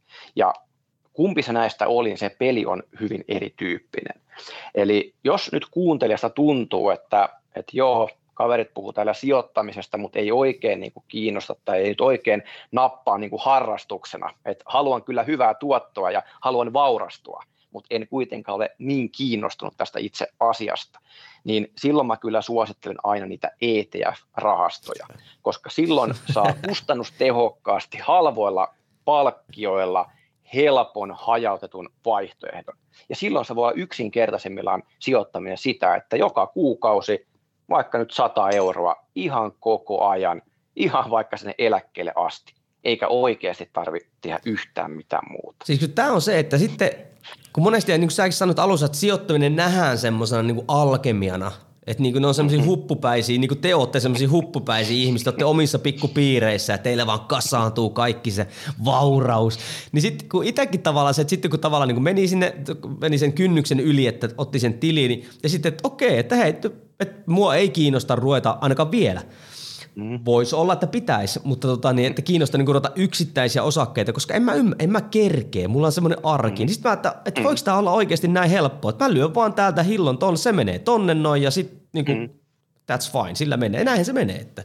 Joo, eli, eli tämä on kyllä se, ja toi on just aina se väärinkäsitys, että se on aina vaikeaa sijoittaminen. Toki siitä voi tehdä tavallaan vaikeaa, jos tykkää askarella näiden juttujen kanssa, niin kuin minä, minä tykkään tehdä, mutta semmoiselle ihan tavalliselle suomalaiselle, joka haluaa vaan lähteä mukaan siihen niin kuin yritysten kasvuun ja kehittymiseen ja vaurastumiseen, niin kyllä se perusohje on toi, että pitää sen oman päänupin toki kasassa. Eli nyt on tärkeää, niin kuin sanoin, että tämä on helppoa. Tämä on tavallaan helppoa, jos pystyy tekemään sen, että vaikka ne osakkeet laskis kuinka paljon mm. tahansa, niin pystyy pitäytymään siinä suunnitelmassa.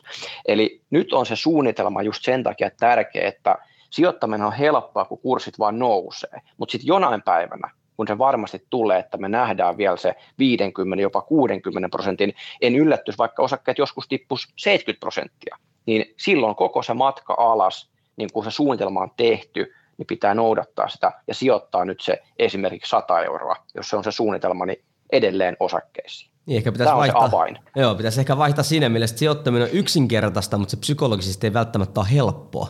Yeah, näin, toi on hyvin sanottu, toi on hyvin sanottu. kun mä ajattelin sille itse ainakin, että siinä kun mä funtsin sitä, että okei, että mä nyt rupean pistää tähän rahaa, mikä totta kai sitten on niinku, tavallaan niinku pois että se ei ole säästötilillä, mutta se on niinku tuolla. Mutta mä ainakin ajattelin, että mä laitan sinne se raha, mä en tuu koskemaan, en tuu myymään, niinku varsinkin sitä rahasta. Että mä vaan nyt lyön sinne ja sitten niinku, että nyt luotetaan siihen, miten tämä homma toimii. Tässä pitäisi nyt mm. korkoa korolle rapsuttaa ja en, en koska en ymmärrä myymisestä, niin en aio siihen edes lähteäkään. Ja, mm, niinku. joo, joo, just näin. Ja, ja toi on tavallaan niinku hyvä, käsitekin tai hyvä niin kuin ajatus, että sijoittaa vaan semmoista rahaa, minkä lainausmerkeissä voi hävitä, Kyllä. ainakin hetkellisesti. Eli, eli kyllä mä niin uskaltaisin väittää, että jos se horisontti on se 20, 30 tai 40 vuotta, niin eihän sijoittamisella häviä rahaa pysyvästi, mutta häviää hetkellisesti silloin, kun ne osakkeet on romahtanut. Ja pitää niin kuin muistaa, että se voi kestää vuoden, kaksi, kolme vuotta ennen kuin ne palautuu, mutta nimenomaan silloin pitäisi sijoittaa tai jopa kasvattaa niitä sijoitussummia, kun me ollaan siellä pohjalla. Mm koska tämä on just se, että silloin ne ehtii sieltä nousta ja tavallaan sitten se korkoa korolle toimii entistä paremmin kuin ostanut halvalla. Kyllä ja sitten täytyy myöntää se, että sit vaikka se ostaminen ja tuommoinen ei niinku kiinnosta, niin tavallaan kun se tietoisuus henkilökohtaisesti on lisääntynyt sen tilin ja tämmöisen kautta, niin en mä usko, että mä olisin esimerkiksi kiinnittänyt huomiota, että Amerikassa inflaatio tällä hetkellä näyttävästi niin kuin jyllää. Tai, ja sehän ei yhtään suljettua pois, että tulevaisuudessa esimerkiksi Suomessa tai muualla tapahtuisi näitä. Kyllä sitten, että voi olla, että joskus, kyllä mä pikkasen niin kuin sillä takaraivossa sille, että joskus voisi jotain enemmänkin. Mutta nyt on ainakin olla mm-hmm. niin kuin liikenteessä ja, ja niin kuin se homma lähtee mm. tota, niin eteenpäin. Ja toikin oli hyvä nosto tuo inflaatio, että tavallaan kun puhutaan nyt siitä, että okei osakkeisiin liittyy tämä heiluntariski, joo, se liittyy siihen lyhyellä aikavälillä, mutta ei pitkällä. Kun taas sitten inflaatio on päinvastoin, sehän on pitkäkestoinen riski, että jos sä pidät 20 vuotta sun rahoja pankkitilillä, ihan varmasti inflaatio on syönyt aika ison osan siitä. Kyllä.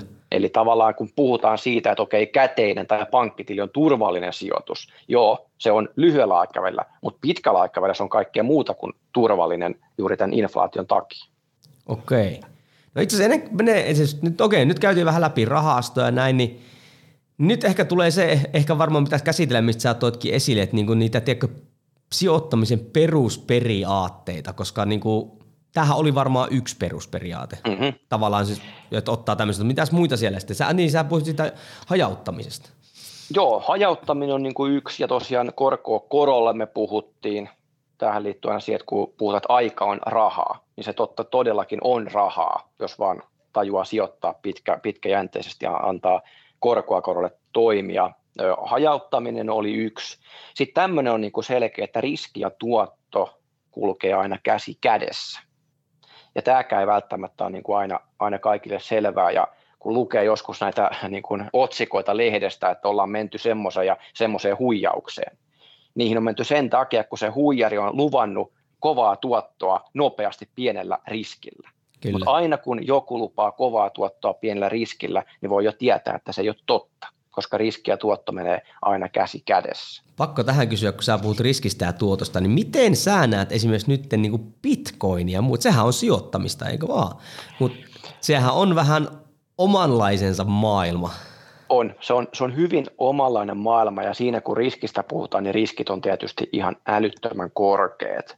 Ja, ja toikin on ehkä niin kuin oma keskustelu, että onko Bitcoin varsinainen sijoituskohde, Niinkö? koska Ai sehän ei tuota semmoista ikään kuin rakenteellista tuottoa. Eli tarkoitan sitä, että osakkeesta saat osinkoa, jos sijoitat kiinteistöön tai vuokraat sen, saat vuokratuottoa. Mutta bitcoinin se hintahan perustuu vaan tavallaan siihen spekulaatioon siitä, että jos joku maksaa huomenna enemmän, niin se hinta nousee. Mutta mut toki näin niin kuin laveasti termiä käyttäen, niin voidaan sanoa, että bitcoin on sijoituskohde, niin kuin vaikka kulta on, on sijoituskohde, vaikka sieltä ei tule semmoista ikään kuin rakenteellista tuottoa. Niin, eli se ei ole siis just näin teknisesti verrattavissa osakkeisiin kautta rahastoin, vaan se on Ei. yksi tämmöinen väline, mikä se on, instrumentti. Niin. Se on yksi tämmöinen instrumentti, hyvin niin kuin spekulatiivinen instrumentti, sanotaanko näin. Se on niin kuin omaisuusluokka, se on omaisuuserä, mutta ei niin kuin varsinainen sijoituskohde tämmöisessä hyvin niin kuin perinteisessä ö, mielessä. Ja jos nyt bitcoinia sivutaan, niin tota, itse en, en sitä omista ö, juurikin näistä syistä, että se on tosi riskipitoinen, eikä ole mitään takeita siitä, että onko se olemassa eli edes niin kuin 20 vuoden mm. tai edes 10 vuoden päästä, mutta ymmärrän toki hyvin sijoittajia, jotka laittaa niin kuin osan siihen, mutta se nostaa aina vähän karvat pystyyn, jos joku sanoo, että koko varallisuus on bitcoinissa tai edes puolet salkusta on bitcoinissa, koska kyllä se, se riski on tosi suuri, koska ei tavallaan ole mahdottomuus, että kun me katsotaan vuosi tästä eteenpäin, niin bitcoinin arvo on nolla – sen todennäköisyys on paljon enemmän kuin nolla prosenttia. Se on hyvin mahdollista. Niin, Mä jotenkin toki, se on tämä nykymaailman meno, mutta sitten kun se Yhdysvalloissakin oli, tätä kertoo tästä tietoisuudesta, kun sitten sä johonkin lähet, niin sitten sä vaan sun aivot poimii juttuja. Niin oliko tämä, kun ne, nyt oli pientä leikkimistä tuolla GameStopin osakkeilla, eikö se ollut? Ja mä luin, että jengi mm-hmm. oli pistänyt ihan niin kuin ihan niin kuin kaikki rahansa kiinni sinne. Ja se oli aika lyhyessä ajassa, niin käsittääkseni sehän romahti täysin. Joo, toki se on nyt taas vähän siitä noussut, kun spekulaatio on jatkunut, mutta oh, on yksi, yksi niin kuin hyvä esimerkki just siitä, mitä mä sanoin tuossa ihan alussa, että koronan jälkeen markkinoille on tullut paljon uusia entistä spekulatiivisempia sijoittajia, joille ehkä sijoittaminen näyttäytyy just tämmöisenä pelinä, että pyritään arvaamaan ne seuraavan vuoden nousijat, laitetaan kaikki rahat siihen, eikä mietitä mitään hajauttamista eikä mitään pitkäjänteistä toimintaa. Ja toki tämä niin kuuluu markkinoille ja jokainen saa tehdä mitä haluaa, mutta sitten kuitenkin koko ajan haluaisi varotella tämmöisiäkin sijoittajia, että se on tosi vaarallista. Pitää sitten myös osata myydä siellä oikeaan aikaan, ettei ole mukana sitten siinä romahduksessa. Niin ja toki varmaan, että jos perustalla ja ei tuommoisen varmaan kannata lähteä, mutta sitten jos lähtee, niin sit siinä on varmaan tärkeää se, että siinä on sellaiset rahat, mitkä voi niin kuin menettää. On, joo. Eli monillahan on tämmöinen, puhutaan pelisalkusta ja monilla kokeneilla pitkäjänteisillä sijoittajilla on myös tämmöinen pelisalkku, mikä just tarkoittaa sitä, että vaikka 10 tai 5 prosenttia kokonaisvarallisuudesta on tämmöisissä kohteissa, mitkä voi mennä nollaan ja voi sitten raketoida, jos hyvin käy. Hauska pelisalku. Eikö mä mietin joskus sitä, että miten kun sä sanot aina, että sä harrastuksena on niin kuin myös tämä sun sijoittaminen, mm. että miten se tavallaan niin päivittäistoimessa näkee, vaikka jos mun harrastuksena on, on, on, on liikunta, että miten se sun päivittäistoimessa näkyy, tuo vähän avaa että jos sullakin on pelisalkku, missä... Joo, sitten voi vähän puuhastella ja harrastella sen kanssa ja sitten tavallaan tämä vakava ja totinen vaurastuminen menee sitten siellä muun salkun kohdalla. Okei. Okay. Nyt kun puhuit tuossa äsken perusperiaatteesta, näistä, niin itse asiassa semmoinen mulle vähän niin kuin aukesi, että sitten jos sä sijoitat vaikka näihin, nyt näihin rahastoihin tai tämmöiseen näin, mm-hmm. niin sitä sä tavallaan niin kuin automaattisesti, totta kai sielläkin, mutta sähän vähän niin kuin jo toteutat niitä perusperiaatteita siinä mielessä, koska siellähän nyt kulut ehkä menee minimiin, koska ei ole aktiivista mm-hmm. sitä Kyllä. juttua. Sehän on jo automaattisesti semisti hajautettua, totta kai nyt riippuu varmaan mitä niin ottaa niitä, ja sieltä tulee mm-hmm. automaattisesti, tulee sitten, jos vaan pitkällä aikavälillä on se korkea korolle ilmiö. Mm-hmm. Eli tuokin ehkä niin kuin alleviivaa sitä, että niin kuin lähtötasollisesti tuossa varmaan semmoinen ihan ok aloitus. Joo, eli kyllä siinä kun just vaikka indeksi tai ETF-rahastoon laittaa, niin siinä hyvin pitkälti tulee, tulee niin kuin nämä kaikki. Ja ehkä sitten siinä, mikä korostuu, niin nyt just tämä pitkäjänteisyys ja kärsivällisyys siinä, koska vaikka se rahasto ja ETF itse hoitaa, että kaikki toimii, niin sitten se sijoittaja itse tulee kompastuskiveksi, jos mm. ei malta olla pitkäjänteinen, jos ei malta jatkaa sijoittamista myös vaikeina aikoina. Että toi toki korostuu sitten näissä periaatteessa tuossa tilanteessa. Miten sitten osakkeessa? Sittenhän itse pitää tavallaan ottaa noita periaatteita, pitää ottaa huomioon, mutta onko se niin, kuin niin kun mulla, mulla niin kuin näkemys siitä on niin kuin semmoinen monimutkainen, eli minun pitää selvittää – yrityksen taustoja ja ymmärtää ehkä sitä alaa ja katsoa joku vuosi tilinpäätös. Vuosikertomukset ja Kyllä näin, ja kuka on toimitusjohtaja ja mikä on visio. Onko se niinku oikeasti niinku noin, tai siis totta kai sen no, voidaan niin. viedä hyvin monimutkaiseksi, mutta voiko se olla niinku yksinkertaisempaa? Toki, toki voi. Eli nyt me päästään niinku siihen, että jos se ETF-homma, ja niin kuin voi olla molemmat, ottaa ensin se ETF-homman haltuun ja sitten jos kiinnostuu, niin alkaa sijoittamaan suoraan niihin pörssiyhtiöihin. Ja, ja toki niin kuin mä tuossa viittasinkin, että tämän voi tehdä sille, että käyttää siihen paljon aikaa, tekee sitä tavallaan monimutkaista, jos tykkää pyöritellä, mutta niin kuin ihan minimissä kuitenkin, niin kyllä sijoittajalla pitäisi olla mietittynä joku tämmöinen sijoitustyyli tai sijoitustrategia, eli jotkut tämmöiset periaatteet, minkä mukaan sitten poimii niitä yksittäisiä osakkeita. Eli on se sitten vaikka arvosijoittaja, mikä on esimerkkinä sitä, että pyrkii katsomaan erityyppisiä tunnuslukuja, PE-luku, PB-luku, osinkotuotto, ja niiden kautta sitten poimimaan tämmöisiä houkuttelevia kohteita. Tai sitten toinen esimerkki sijoitusstrategiasta voi olla laatu sijoittaminen, mikä tarkoittaa lyhyesti sitä, että sijoittaja pyrkii ostamaan tämmöisiä huippulaadukkaita yhtiöitä ja silloin on tosi tärkeää se, että vähän tutustuu yrityksen johtoon, onko se tehtäviensä tasolla, katsoo yrityksen vuosikertomuksia historiasta, katsoo sitä, että miten sen yrityksen voitot on kasvanut, miten se pääoma tuottaa, kuinka velkainen se yhtiö on, miten siellä on rahaa kassassa.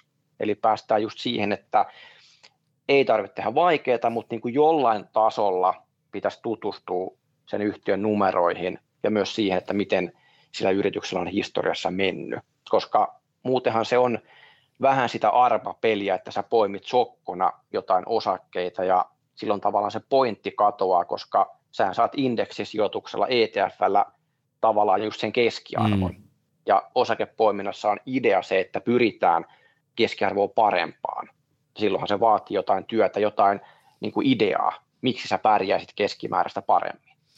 Pakko kysyä tähän, kun sä, mä susta niin kuin aistin sen, että sä yhtä niin kuin tavallaan niin kuin sanoinkin, sielun asiaan tai sijoittuminen, kun mulle esimerkiksi on kuntosalin välineet, tiedätkö, uudet mm-hmm. tämmöiset, mä tykkään hifistellä Joo, ja kyllä. Tuleeko sullekin sitten semmoinen, kun sä vaikka luet jostain jotain vuosikertomusta tai lehdestä jotain, niin onko sulla semmoinen kihinä, että oo, että nythän tässä onkin tämmöiset ja tämmöiset tunnusluvut ja Joo, mä, mä, mä tunnistan kyllä siis ton, että jos sä oikeasti löydät semmoisen ihan tosi hyvän sijoituskohteen, mikä sä et ole ennen törmännyt, ja sitten sä vielä katsot, että okei, tämä firma on kaikki kunnossa, ja nyt tämä osakkekin on vielä aika halpa, niin kyllä siinä tulee semmoinen niin kuin, jopa tosi euforinen olo, että miten mä oon löytänyt tämmöisen, kun sä oot analysoinut ja käyttänyt aikaa siihen, ja vielä parempi, että sitten kun sä ostat sitä ja seuraat, ja sitten tavallaan sun sijoitusteesi toteutuu, eli se kurssi mm. nousee niin kuin sä oot ajatellut, niin se on oikeasti tosi palkitsevaa, ja sen takia mä sanonkin aina, että tämä on hyvä harrastus, koska tämä palkitsee sekä taloudellisesti, mutta myös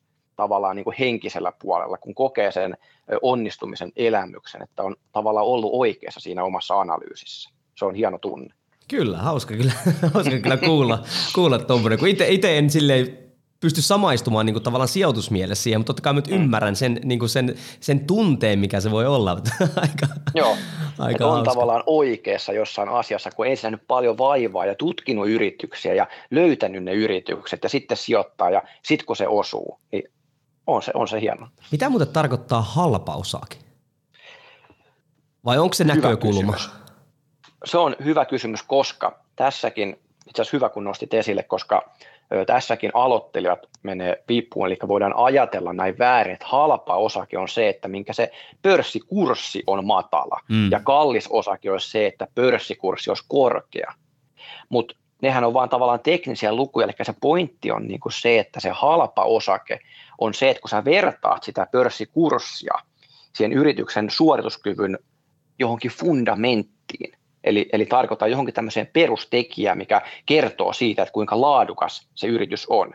Koska on aika loogista, että, että pörssikurssit nousee niillä yrityksillä, mitkä on laadukkaita, ja pörssikurssit laskee niillä yrityksillä, jotka ei ole kovin laadukkaita. Niin tavallaan se halpuus ja kalleus pitää aina suhteuttaa siihen, että kuinka hyvä yritys meillä on kyseessä. Ja tämmöiseen suhteuttamiseen on juurikin tämän tyyppisiä lukuja, mitä mä äsken sanoin, kuten PE-luku, eli voittokerroin, tai esimerkkinä PB-luku, eli tasekerroin. Ja nyt ihan vain esimerkkinä lyhyesti, niin tämä PE-luku tarkoittaa sitä, että se pörssikurssi suhteutetaan yrityksen tulokseen, osakekohtaiseen tulokseen. Ja totta kai, jos meillä on yritys, mikä tekee korkean tuloksen, niin se pörssikurssikin pitää olla korkea. Mutta kun me näitä verrataan, jos se pörssikurssi on matala suhteessa yrityksen tulokseen, niin silloin se on halpa. Okei. Eli tälleen tätä pitäisi niin kuin aina suhteuttaa sitä. Joo, kun tuli vaan niin kuin mieleen, koska totta kai sitten onhan niin kuin halpuus on myös sitä, että kuinka paljon sulla on resursseja käytettävissä niin kuin hankkia mm-hmm. jotain. Että jos on vaan enemmän, mm. niin sitten joku voi olla halvempi. Tuli vaan mieleen, että pakkohan tuohonkin olla näin. jonkinlainen tämmöinen niin kuin, jut. Miten sitten kun noita lukuja on, kun ne on kuitenkin, ne luvuthan on niin kuin, ne on kaikille tai silleen niin kuin saatavilla, mutta niin se on silti kuitenkin sehän semmoista spekulatiivista peliä. Että kun sä, niin kuin, poh, sä, sä niin kuin pohjustat sitä sillä omilla ö, strategioillas, ehkä sillä sijoitustyylilläs, tavoitteillas, ja sit sä peilaat sitä, niin eikö se, se, että se kuitenkin aina on se, niin kuin se individuaalinen on. valinta – Joo, tämähän on, että jos me niin tuolla tasolla puhutaan, niin ainahan se osakepoiminta on tietyllä tavalla spekulatiivista. Eli tarkoitan siis sitä, että sen sijoittajan pitää ottaa joku näkemys ja pitäytyä siinä, tehdä se päätös sitten sen oman näkemyksen perusteella. Mutta kun mä teen vaikka paljon sitä, että mä pyrin tutustumaan sen yhtiöön ja laskemaan ikään kuin tämmöisen mun mielestä sen osakkeen oikean arvon, perustuen sen liiketoiminnan suorituskykyyn, niin eihän se ole mikään yksi totuus, vaan joku toinen sijoittaja voi laskea sille samalle yritykselle vähän erilaisen niin arvon, niin koska hänen oletukset sen yrityksen tulevaisuudesta saattaa olla vähän erilaiset. Ja se meistä menestyy paremmin, kun se näkemys on oikeampi. Kyllä. Ja siihen tavallaan se perustuu se ylituotto. Mutta jos tämmöistä ei halua tehdä, silloin saat sen keskituoton sillä indeksi- ja ETF-rahastolla. Eli sitten jos Näin. tavallaan läht, niin kuin kun puhutaan tästä sijoitustyyleistä, että jos sä lähdet tähän indeksirahaston juttuun, niin sitten sullahan on se yksi tyyli. Meneekö niin kuin näin, että sä otat, sä otat sit niitä, että siinä ei ole sen kummallisempaa? Vai onko siellä niin kuin no. vaihtelevuutta niissä? Totta kai niissä on alueellinen vaihtelevuus on raha, eikö vaan? Joo, eli tavallaan siinä indeksi- ja ETF-sijoittamisessa se erilaisuus tulee sitten juurikin siinä, että mikä se sun allokaatio, eli hajautus vaikka maantieteellisille alueille tai toimialoille on tai sitten tämmöisiin niin kuin e-, eri osakeluokkiin. Eli jos olisi tämmöinen niin kuin kaikkein puhtaimmillaan, niin kuin puhtaimmillaan indeksisijoittaja, eli jos ihan neutraali indeksisijoittaja, niin silloin se hajautus tai allokaatio menisi tämmöisten yleisten niin kuin eri alueiden talouden markkina-arvojen suhteessa. Eli mä tarkoitan tällä ihan suomeksi taas sitä, että jos katsoo niin kuin globaalia taloutta, mm. niin Yhdysvallathan kattaa siitä noin 50 prosenttia, koska se on iso markkina. Eurooppa kattaa siitä noin 20 prosenttia, sitten Japani tai tämä Aasian Tyynemeren alue kattaa noin 15 prosenttia ja kehittyvät markkinat kattaa 15 prosenttia. Tämmöinen täysin neutraali indeksisijoittaja sijoittaa semmoisiin ETFiin, että saa tämmöisen neutraalin globaalin painotuksen. Ja nyt tässä indeksisijoittamisessa näkemyksen ottaminen on sitten sitä, että jos uskoo vaikka, että okei, Yhdysvallat kehittyy tulevaisuudessa paremmin kuin muut markkinat, niin voi laittaakin sen painotuksen vaikka 60 prosenttiin Joo. sen 50 prosentin sijasta. Tai jos uskoo, että okei, kehittyvät markkinat, ei ne pärjää, Kiinalla menee huonosti, Intialla menee huonosti, laittaakin sen 10 prosenttiin, eikä siihen neutraaliin 15 prosenttiin. Okei. Saatko kiinni? Joo, kyllä, kyllä, ehdottomasti Joo. saa. Ja sitten tuokin, että niin kuin mä en ole ehkä sitäkään ymmärtänyt vielä, että sit indeksirahastoissa, koska mulla nyt on ostettuna niitä tavallaan taitaa olla just niin kuin USA ja, ja Suomi ja niin kuin näin. Mm-hmm. Että siellä on myös, ymmärsinkö oikein, että myös toimi alakohtaisia indeksirahastoja. Kyllä, joo. Eli sen indeksisalkun voi rakentaa joko näin maantieteellisillä indekseillä tai sitten, että ostaa ihan eri toimialoja, ostaa teknologiaa, ostaa teollisuutta, rahoitusalaa, terveydenhuoltoa, päivittäistavarakauppaa. Eli jokaiseen periaatteessa on oma indeksi. Okei, tota mä en tiennytkään. Joo. Jaa. Ja sitten vielä ehkä kolmas, mikä on myös niin kuin mielenkiintoinen, ehkä vähän niin kuin uudempaa jo, jo kehityssuuntaa, että kun äsken mä puhuin siitä, että sitä osakepoimintaa voi tehdä vaikka arvosijoitustyylillä, laatusijoitustyylillä, niin on kehitetty myös ö, indeksi tai tämmöisiä ETF-rahastoja, jotka mekaanisesti sijoittaa näillä tyyleillä. Eli on jollain tunnusluvuilla tavallaan tietokoneohjelma tai algoritmi, sopinut, että jos tämmöiset tunnusluvut täyttyy, niin ETFn ostetaan nämä tämän tyyppiset osakkeet. Niin se tarkoittaa sitä, että periaatteessa, jos ei itse halua tehdä mitään analyysiä, haluaa olla indeksisijoittaja, niin voi ostaa semmoisen ETFn, mikä ostaa vaikka pelkästään arvoyhtiöitä. Okei. Onko noissa sitten, tota, siis rahastoissahan on kulueroja, mm-hmm. niin, niin painottuuko ne noissa eri lailla vai onko se aina niin kuin rahastokohtainen? Mm, se on nyt niin, että jos me puhutaan näistä ETF-rahastoista, mitkä on siis juurikin niitä halpoja mm. erotuksena näistä pankkien aktiivisista, mitkä on kalliita, mitä ei voi niin paljon suositella, niin toki näissä ETF-rahastoissakin on eroja. Eli ne ihan halvimmat, sanotaanko vaikka yleensä jenkkeihin, vaikka S&P 500-indeksiin, eli Yhdysvaltojen indeksiin sijoittava ETF, niin siellä kuulut on yleensä kaikkein halvimmat. Voidaan oikeasti puhua jostain 0,07 tai 0,08 prosenttia, eli ei käytännössä mitään. Mutta sitten jos meillä on tämmöinen eksoottisempi, vaikka kehittyvien markkinoiden ETF, niin silloin kulu voi olla vaikkapa esimerkiksi 0,3 prosenttia. Sekin on pieni, mutta kuitenkin selkeä ero sinne Yhdysvaltojen ETF. Ja sitten ihan viime vuosina, kun on tullut tämmöisiä teema-ETFiä, vaikka jotain ympäristöön liittyviä, robotiikkaan liittyviä, niin yleensä tämmöiset teema-ETF, mitkä on muodikkaita, kun kaikki haluaa tietysti niihin sijoittaa, mm. kun se on muodissa, niin ne on yleensä sitten kaikkein kalleimpia. Okei. Mä koitin muuten löytää Nordnetistä Yhdysvaltoista SP500. Mä en niin tavallaan suoraan löytänyt, vaan mä löysin joku, joka seuraa sitä SP500 ja mä en, sitten, mä en mä ymmärtänyt hevohelkkarin se este siihen.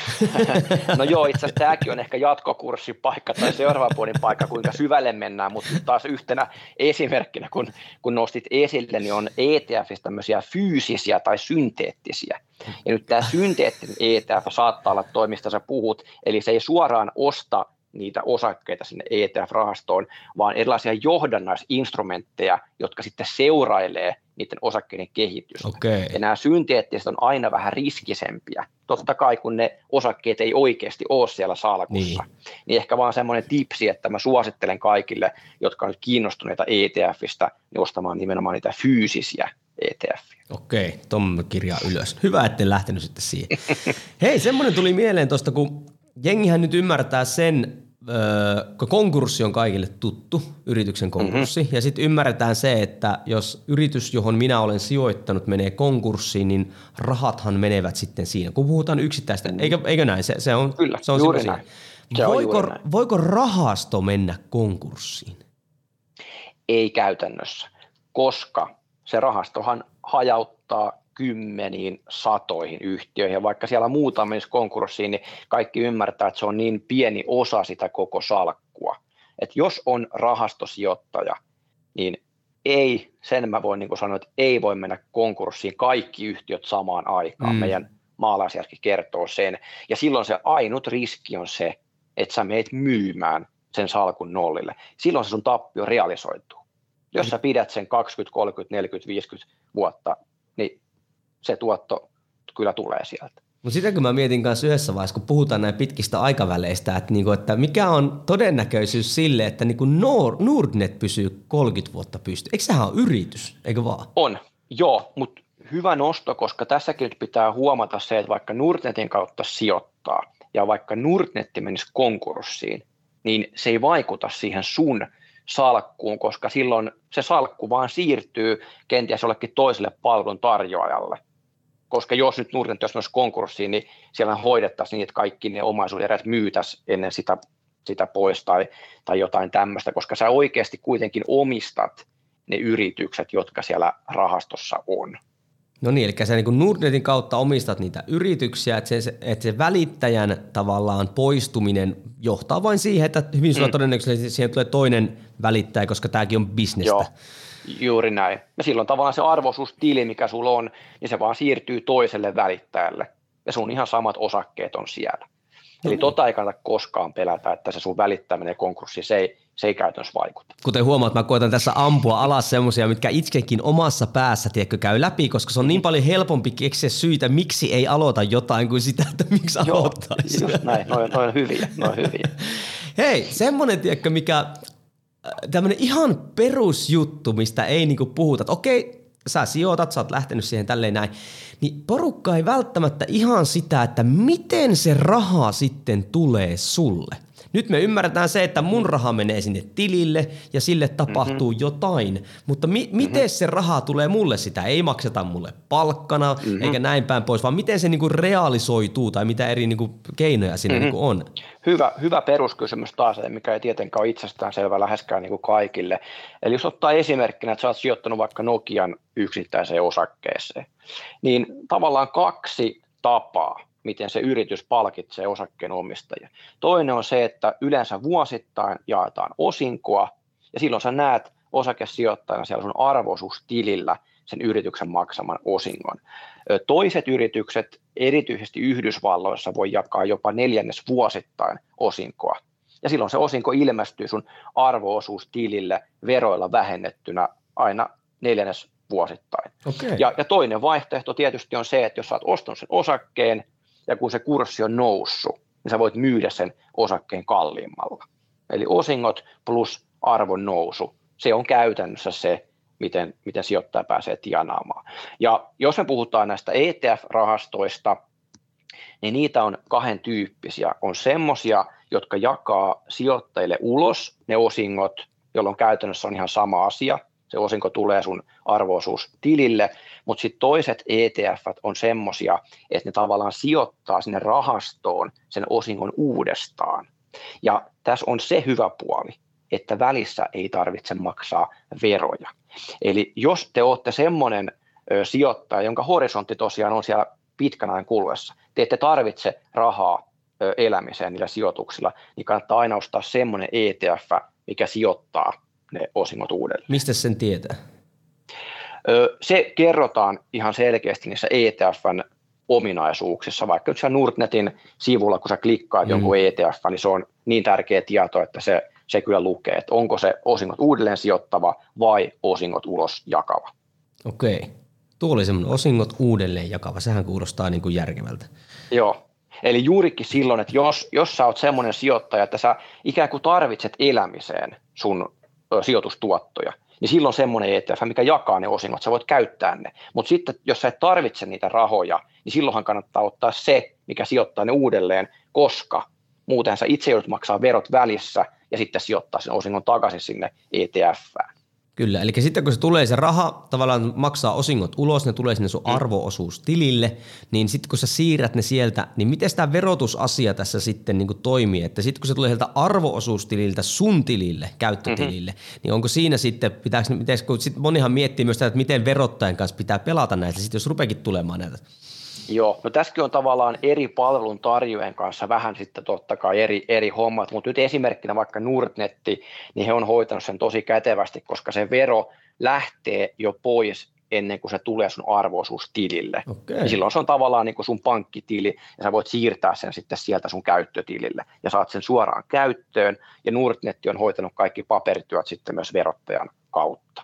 Et se on Toi niin. puoli on kyllä sijoittajille, jos nyt käyttää esimerkkinä Nordnettia, mm. niin todella hyvä. Joo, kun katsoisi, niin kuin, kyllähän aika pääsääntöisesti Suomessa suositellaan, tai tuntuu, että Nordnet on se alusta ehkä. Joo, on se kyllä niin kuin suosituin osakevälittäjä, nimenomaan ihan, ihan normaaleille niin kuin piensijoittajille tai yksityissijoittajille, niin ihan, ihan ylivoimasti kaikkein suosituin, ja itsekin heitä käytän, niin sen takia voin, voin ihan hyvin suositella. Onko niillä muuten välittäjille jotain eroa sitten? Tarjoako ne eri tuotteita tai onko sillä kulut jotenkin vai mikä siinä on, millä ne kilpailee sitten?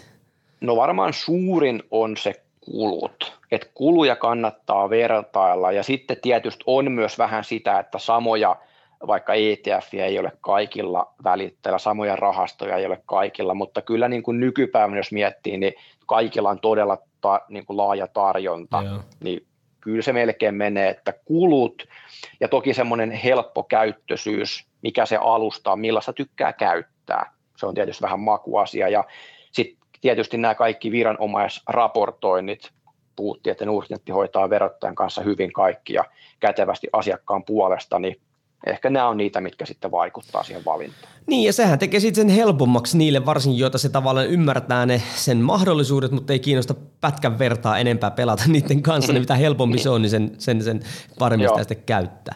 No hei, pitäisi niitä, kun sulla on se sa- sijoitussalkku, missä sitten on näitä erilaisia instrumentteja, niin kannattaako sitä niinku, onko se ainut, milloin kannattaa seurata, on sitten se vuoden jälkeen, että onko sille tullut hilloa vai ei vai? vai? No, no sanotaanko taas niin, että mä, mä aina, aina jaan sen just, että jos sä oot se ETF-indeksisijoittaja eikä hirveästi kiinnosta, niin melkein jopa mitä vähemmän sä seuraat, sitä parempi, koska silloin sä et mene paniikkiin. Niin ja on hyvä, että teet nyt sijoitukset ja katsot 20 vuoden päästä, niin sulla on paljon enemmän rahaa kuin nyt. Ja välillä on voitu käydä tosikin pohjalla, mutta kun sä et tiedä sitä, niin se on hyvä juttu. Mutta sitten jos sä oot tämä tavallaan osakepoimija, eli sä ostat niitä yksittäisiä yrityksiä ja osakkeita ja pyrit tavallaan sitä indeksiä parempaan tuottoon sitä kautta, niin silloin yksi hyvä tapa on se, että joka vuosi, kun yritys julkaisee sen vuosikertomuksen, missä yritys kertoo sen menneen vuoden tapahtumista, julkaisee tilinpäätöstiedot, eli tulosaskelman taseen, kassavertalaskelman ja erilaisia tunnuslukuja niihin liittyen, niin lukee ne läpi. Ja jos niiden perusteella on edelleen vakuuttunut siitä, että on hyvä yritys ja kaikki ne ehdot pätee, mitkä silloin sijoitushetkellä, niin sitten voi vain jatkaa sen omistamista. Ja sitten jos huomaa, että nyt joku juttu on muuttunut, niin kenties myy, tai sitten haluaa vähän vielä seurata, että lukee vielä seuraavan raportin ja katsoo, että jos se huono trendi jatkuu, niin sitten menee myymään ne osakkeet. Käyt sä joka päivä katsoa sun tilejä? No kyllä mä varmaan käyn. en nyt ehkä ihan, sanotaanko, en mä, en mä ihan joka päivä, mutta kyllä mä niin kuin tosi usein, usein käy, vaikka ei oikeasti olisi mitään tarvetta, mutta mulla on ehkä se, että vähintäänkö kerran kuukaudessa mä teen semmoisen, mä niin kuin Excelillä seuraan ja teen semmoisen yhteenvedon mun kokonaissalkusta, miten siellä on asiat mennyt, niin ehkä kuukausittainen tsekki on, on tämmöinen, mutta kun niin kuin työkseen keitä pyörittelee, niin on se monesti auki siinä se oma, oma salkku siinä ruudulla joka päivä. Mutta täytyy kyllä myöntää se, että itsekään, siis ihan siitä syystä, että vähän niin kuin pitää sitä mielenkiintoa yllä ja käynyt välillä katsoa ja tälleen näin. Mutta niin sitten niin puhutaan nyt kahden vuoden niin kuin näkökulmasta mulla. Kuinka kauan sä oot sijoittanut muuten? Aika lailla 20 vuotta. No niin, me ollaan melkein sama. Mä opiskelijana ja nyt mä oon, mä oon tosiaan 40, niin melkein sun ikäinen taidan olla, niin 20 vuotta mä oon. No niin, en mä 18 vuotta se on jäljellä, mutta silti se, se oli niinku tavallaan siitä siisti nähdä, kun mulla oli sillä niitä rahastoja, niin sitten sen kahden vuoden niin kuin sisällä, sähän näet siellä sitä koko ajan sitä, niin kuin sitä liikehdintää, niin mm. sä pystyt näkemään siinä, tiedätkö, sen, sen pienen niin kuin ylämäen. Et vaikka se, Kyllä. Et jos vähänkään Joo. ymmärtää sitä kokonaisuutta, niin tavallaan se niin kuin, validioisi mulle sen päätöksen, hei tässähän se näkyy, tämä juttu. Niin, että se, se, se trendi, trendi näkyy. Ja oli taas hyvä, kun sä nostit esille, kun mä sanoin sen, että me pystytään ennustamaan 20 vuoden päähän, mutta ei välttämättä kahden vuoden päähän. Nythän mulla on se 20 vuoden kokemus, mm. ja mä voin kertoa, että mä oon päässyt aika lailla siihen, jopa vähän paremmin, mitä mä 20 vuotta sitten ennustin.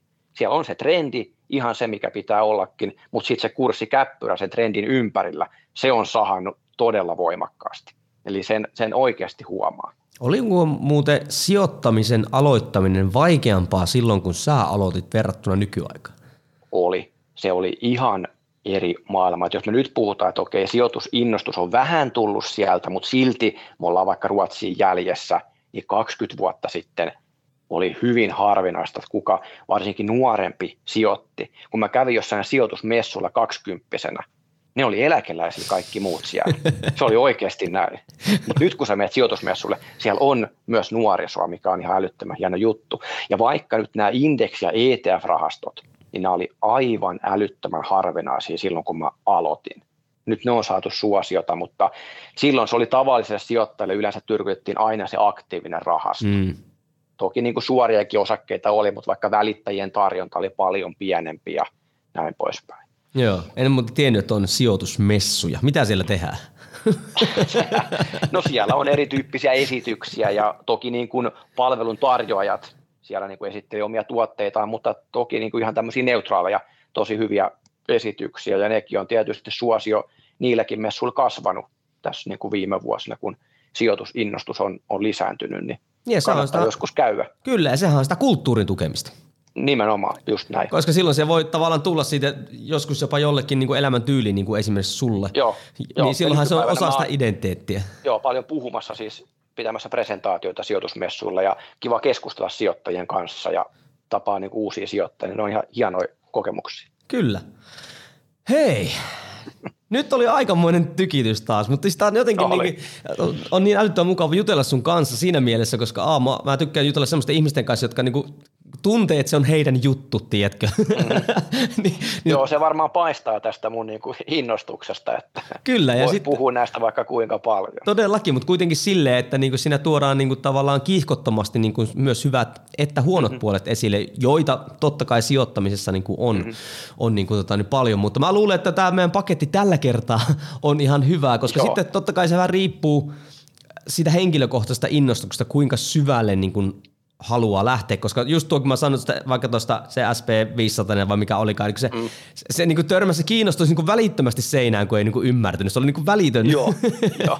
Et mikäs termi tämä on, mistä tässä oikein puhutaan. Niin, niin, niin että, se on, että tästä syvemmälle meneminen on sitten, sit, että siihen löytyy vaikka esimerkiksi nyt sinun oh. kirjoja tai muita vastaavia, niin hei, voitko vielä muistuttaa sitten kuulijoita siitä, että jos niin sun hommat tai seuraaminen kiinnostaa, mm-hmm. niin mistä se niin sitten onnistuisi? Joo, tuossa puhuit kirjoista, niin olen kirjoittanut parin kollegan kanssa kolme sijoituskirjaa, laatukuru, arvokuru ja pikkukuru, joka käsittelee juuri näitä erityyppisiä sijoitusstrategioita.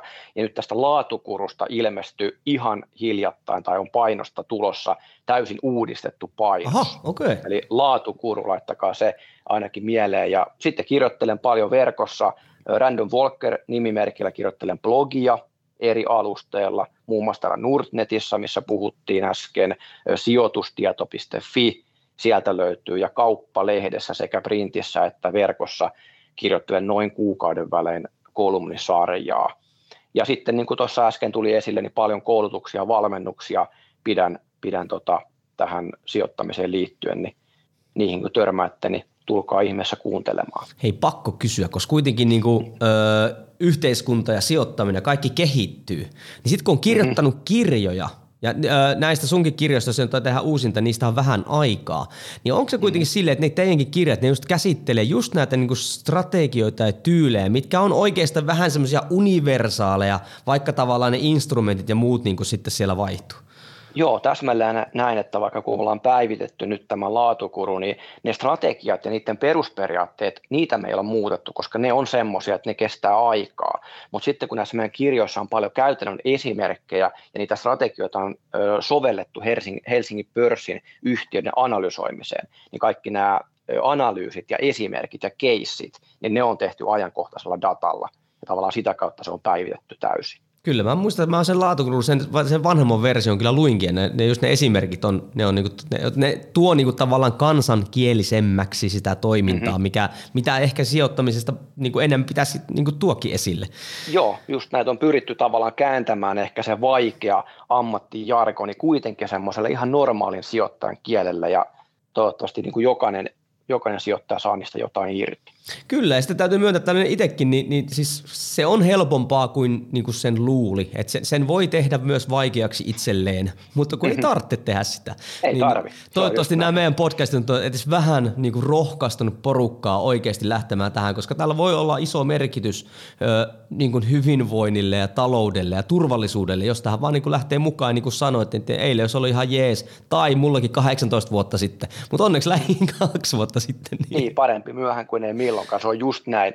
Ja niin kuin tässäkin meillä on lyhyt aika, me voidaan raapasta vaan ihan pintaa näistä asioista, mitä me on puhuttu, mutta, mutta sekin on tav- tavallaan muunkin tarkoitus tässä, että ihmiset innostuu, Kyllä. lähtee kokeilemaan, lähtee mukaan ja sitten niin kuin alkaa opiskelemaan enemmän. Kyllä, tietoisuuden kautta kiinnostus ja innostuminen on lisääntyy. Hei, kiitän mm. tosi paljon Jarkko, että tulit juttelemaan. Nautin tässä aivan äärettömän paljon. Kiitos, oli mukava olla. Kiitos sulle kuulijat, että sijoitit taas aikaa tähän näin. Me ehdottomasti nappaamaan Jarkon kirjat tai lukemaan ää, noita kirjoituksia, niin saat vähän lisää tietoa sijoituksista. Kiitän sua ja ei muutu kiitos ja kohti uusia jaksoja. Moi moi!